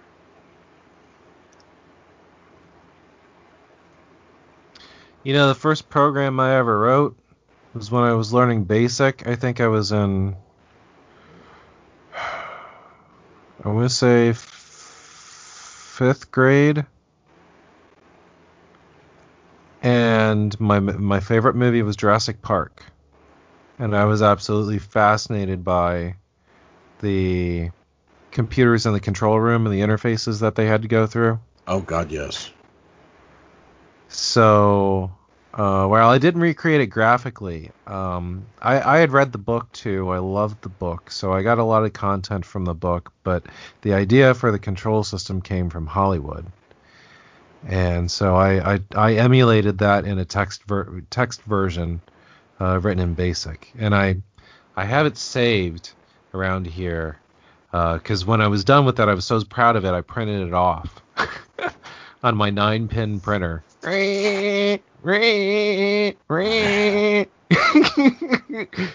You must uh, have that in another room because I remember them being much louder than that. Uh, well, I didn't want to yell that into your ear, pussy. Uh, I appreciate it. It's not lubed yet. uh, so, um, but yeah, so it, it, that is one one thing that that excuse me that got me interested in software development. Um, I wanted to figure out how to do that, and I had a lot of fun putting it together. And I remember the look on my dad's face, who at the time was a uh, um, developer for EDS, a systems analyst, and he's like, "All right, good job, son." good job, son. Pat on the back. I yeah. I think that's fascinating because I I that there's a soundbite in that movie where he's trying to get into the computer and it's like uh uh uh you didn't say please. Oh yeah, uh uh uh you didn't say the magic word. Uh so it in the automation script that I've been writing for this client to do their data oh, imports. Oh god if they try to run a manual import and they don't wait for it to finish and they try to run that manual import a second or third time, it goes uh uh uh, and I'm like, I really want to put the wave file in there, and, and just just because I can, because only one other person ever sees this this dashboard. Um, it sits under a VPN, you know that kind of thing, and it's only used by that dude and I'm like, so it's it's harmless if I do that, right? But yeah, I was like, where do I get that from? I'm like, oh, Jurassic Park, and it was my son who put two and two together. He was like, Dad, Dad, that's from Jurassic Park. I'm like, that's what it is. um, and that's a common nerd thing to use that. Well, I I um my the Alice in Wonderland thing makes odd influences on me too because um, mm-hmm. I I made a reservation to a like a romantic kind of like getaway thing, and the the name of the hotel room or the suite was like through the Looking Glass. Oh my like, god! I know, and I was like, why do, why am I drawn to that? I'm like, oh shit! Just take me now. And when I looked at the photos, they had like, uh, like you get a gift basket. It, it's like ninety dollars, and you get like extra stuff. But they have like a bottle that says "Drink me." They have some snacks that says "Eat me." and I'm like, I'm like, yes, yes, please. And I'm like, swear to God, if I'm in that bed and I see a Cheshire cat, I'm out of that bitch. I just had a nerdgasm. Yeah, like I and it wasn't even themed Alice in Wonderland. It was themed like um everything. Well, no, like like everything had to do with uh uh the the ambience of the the view that you could see from the room. Oh. So they they were looking at it from a different stance, but they saw what they were doing and did a play on the words with the gift basket, and I was like, that's kind of cool. I see what you're doing. But yeah, it would have been cool if like you know, the the bed was red and black checkers, and the floor would have been white and black checkers to represent like the Queen of Hearts and the chess pieces, and that that would have been cool. But it wasn't like that. It was more like a looking glass, not like Alice in Wonderland through the looking glass. Which is if we ever go someplace that's titled Wonderland or Through the Looking Glass, you better damn well be proposing to me. Okay. I will fucking make. Hold on, let me write that down.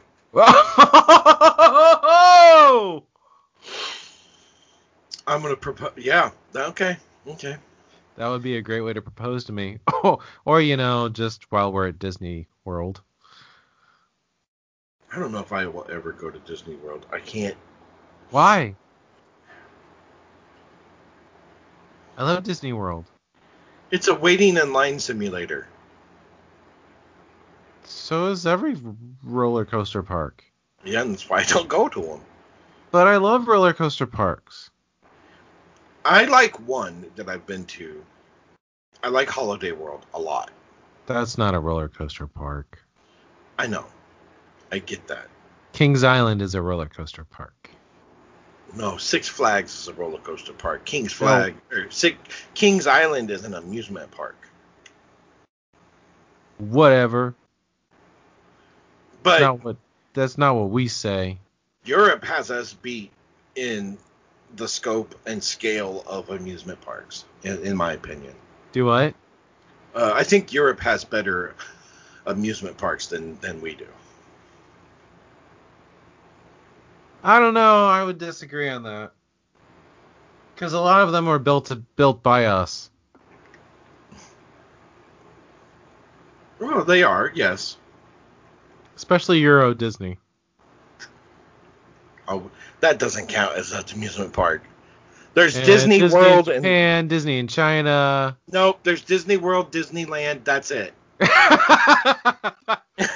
the rest of them don't exist in my mind. That's a glitch in the matrix. Oh, that's fucking hilarious. I said that. So, um, somebody posted a, a an animated GIF of the Matrix code into our all chat this week, and people were saying stuff, and I was like, all I keep seeing is the girl in the red dress, and nobody got the reference. and then finally, my, my boss is like, Mr. Anderson, we're glad that you're here, you know, or something like that. And I'm like, okay, he got it. Have you seen that picture of the girls that are taking a picture of themselves in a mirror? And the girl to the right, her, she has a different smile than what's in her reflection in the mirror. I think I have. People are using this as evidence to say that we are in some sort of simulation. What? So Photoshop means that we're in a simulation? The the photo was purportedly authenticated by experts as unaltered. Mm-hmm. Okay. And I, I need well- to see that evidence.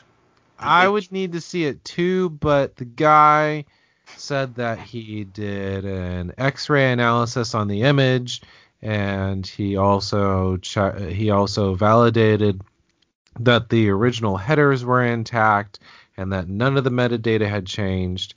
I'm assuming either he had access to the original device and was able to diff it, or would have to. He would have some sort of but he also said that he, he he loaded it into his photo editor and showed what an edited photo looked like and an unedited one by performing a software x-ray analysis on it. And it showed you could see it was very pixelated in the image that was changed and not in the one that wasn't. This guy seemed pretty honest. Anyways he uh they somehow authenticated that. Someone i talked to said this is this is where where where I, I'm interested in, in what you think. The person I talked to said, well, could the light have bounced differently? Or could she have changed her now I don't feel like the shutter can can close quick enough for there to be a delay in the photon uh, uh, uh, and the photons and them bouncing off the mirror and into the lens. Do you think it's possible for a shutter to close fast enough that the live person would have a straight face and the uh, person in the mirror would have a smiling face? Well, I definitely think you have to say that it's it could be in the realm of possibility. Um, I think I'm it's not- going to be very rare, obviously. Okay. Um, it could be a combination of a, a few things. It could be uh, a flicker of a light and a slight movement of muscle. It could be um, the introduction of a new shadow that wasn't there in a millisecond before or something like that. I mean, shutter speeds are fucking quick as shit. Um, right, but but faster than than the speed of light. well, nothing is faster than the speed of light. Right. Nothing. Not even the supernatural. So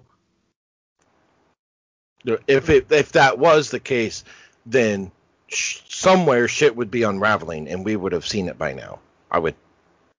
I have mean, to the believe theory is that glitch glitch in the matrix, right? So not not anything supernatural, just glitch in the matrix. Yeah, and then you also have to ask, like, what kind of a device was the photograph taken on? Was it A taken on? A smartphone. Eh, eh, It, you, you're running the mill iPhone. Okay, so could it be a software issue? Could it be a hardware issue? Could it be, you know, all, there's all kinds of possibilities that could poke holes into someone's theory and not necessarily explain. So say it was an HDR image, right? So it, the shutter closes multiple times, merges them to get the best picture, right? Could it be? Oh shit! issue- I've seen, I've seen all kinds of uh, reasons. Never go to the zoo with your HDR turned on. Why? Oh my god, you'll never get a good photo. I made that mistake. I my son and I went to Newport Aquarium and I thought I was going to I I had just gotten my iPhone 11 and I was like I'm going to use the HDR um cuz I heard it was a little bit better than the Galaxy that I had before and oh, it was so awful. And you get a lot of background blurs from the water and the the fish. sh- shit that moves. anything that fucking moves. But um, there, there- I mean, there's a reason why uh, like action photography is is such a a niche niche uh, method of photography because you you kind of have to plan where your target's going to be before it's there. I think that's fascinating for one, um, and two, that's way beyond my skill set. So halfway through, when we stopped to get refreshments, and I was looking at my um At your phone? hey, uh, at my phone, I was like, oh my god, I'm like, I gotta change this because this is horrible. Yeah.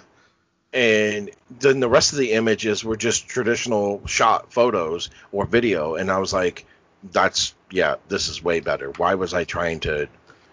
Ugh. And may, it's a lot of it's probably like I didn't know how to use it. I think there's a time and place for HDR and and other things like uh, if it's motion that's coming directly at you, like I took HDR photos of my daughter on a swing, and they were fantastic. But when it's like uh, horizontal movement, it's not what you want it to be. It, at least in my experience, it wasn't. Interesting. Yeah. So I'm. Well then. So yeah, I, I'm starting to think it's less a glitch in the matrix and more maybe it was some form of HDR and it just the image didn't get merged properly. Because especially if she had uh, multi-shot turned on, then it would have taken multi-shot multiple shots and each multiple exponential growth, right? Yes. I, I don't I don't claim to know how this stuff works. I just that sounds like a more likely cause now because it it's software related. Right? It's not your standard lens and, and film, it's it's hardware and software. Yes. Yes, and they all take a, a they all take responsibility for the outcome of the image, right? So if you have one of them that has a glitch, that can explain for anomalies in a photograph that was taken digitally. I think that's why a lot of um, uh, people who do uh, like investigative things or or crime scene photos, they use DLSR camera or DSR, D- DSLR?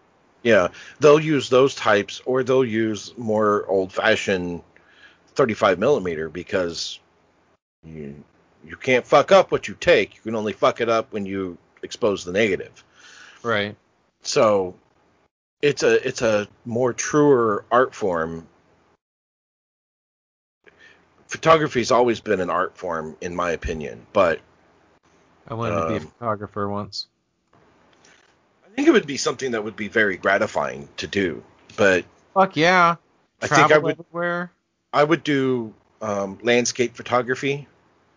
Oh, uh, that would be fun. Yeah, I I think that would be an amazing thing to do. Hike to remote areas and try to capture something because I like the phrase that beauty is in the mind of the beholder. You could be location scout for uh Hollywood, make bank. um, yeah, that sadly they make a ridiculous amount of money. Well, I mean, they find places that look picture perfect. I mean, just think about the the lo- the location scouting that that. I wonder what how much money the guys Peter Jackson paid to to find the spots in New Zealand for for all, for all the Lord of the Rings movies. Yes. Oh man. Um. Well, I'd like to go to there. I'd like to go to the sets that are. It's an attraction now. I know. I know. I would love to go just to go to New Zealand because, like, man, that Hercules and Xena were both filmed there. Uh, numerous films have, have always filmed there when they need an exotic location. Uh, I think it's cool that Hollywood does these extravagant outdoor set pieces. I think it's a shame that you can't preserve them in a better fashion because I think Oh people well, who yeah, like really enjoy the movie would love to see the inner workings. Like I would love to see the facility that they filmed Titanic in. I think that would be I fan fucking amazing. set from Honey I Shrunk the Kids. Yeah, that would be fucking amazing.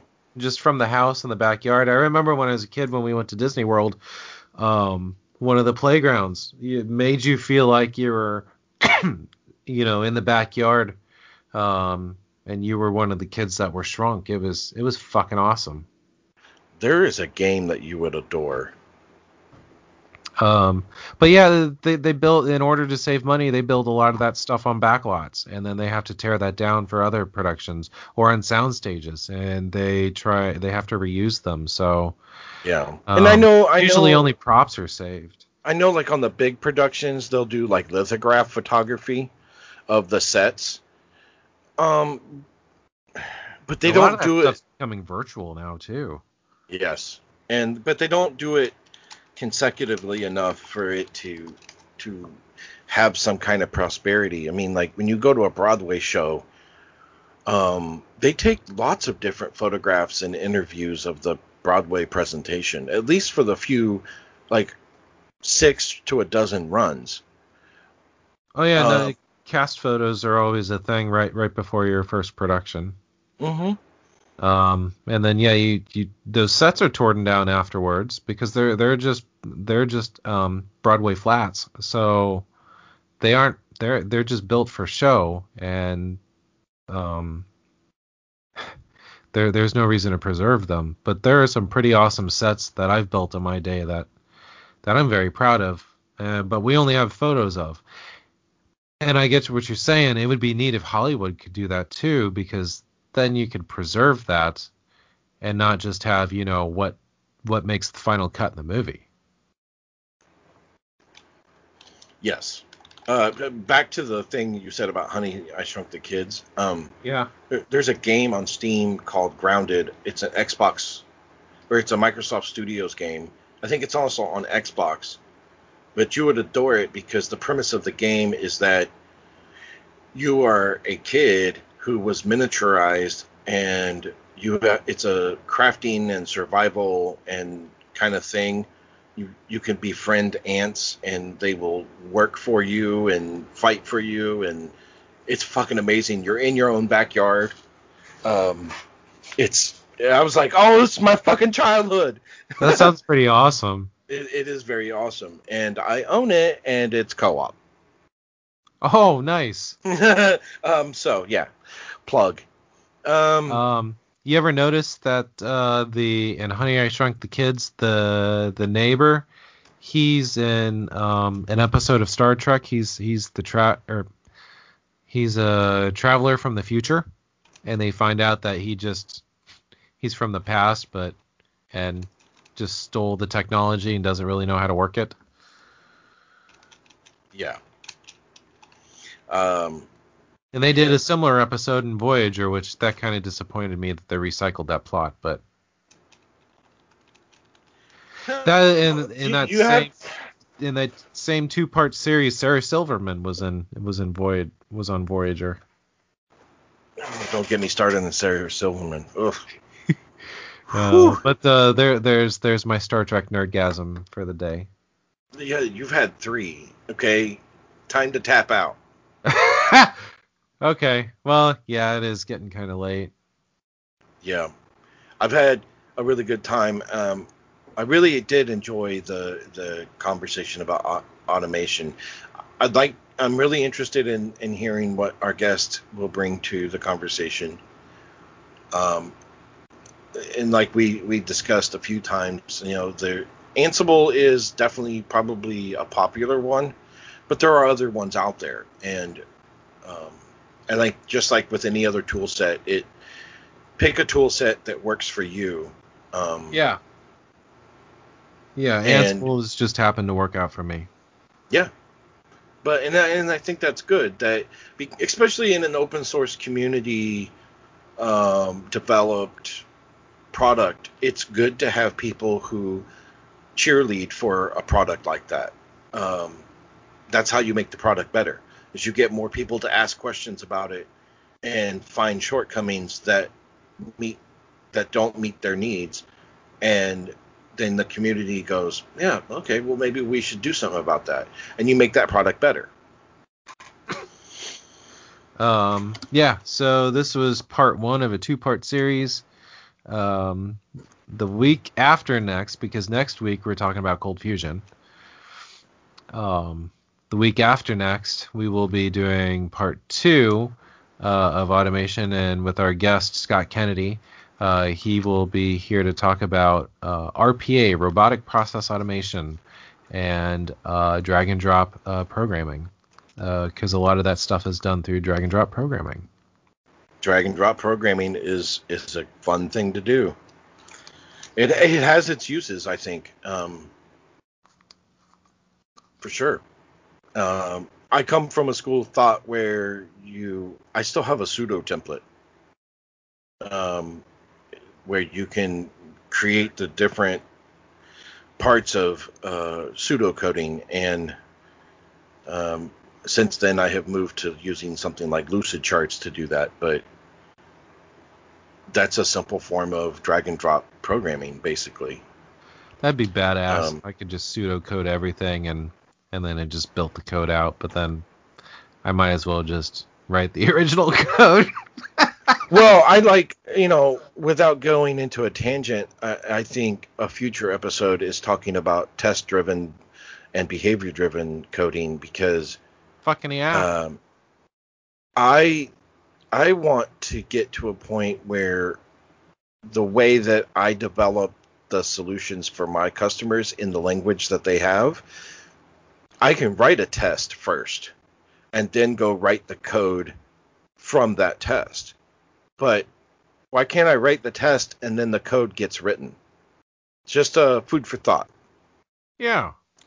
Thank That's you for Yeah. the conversation, Matthew. It's always a pleasure. Uh, course, thank you for all of our listeners. Uh, we appreciate you, whether you are there or not. and um, till next time. yeah. All right. See you guys. Cheers.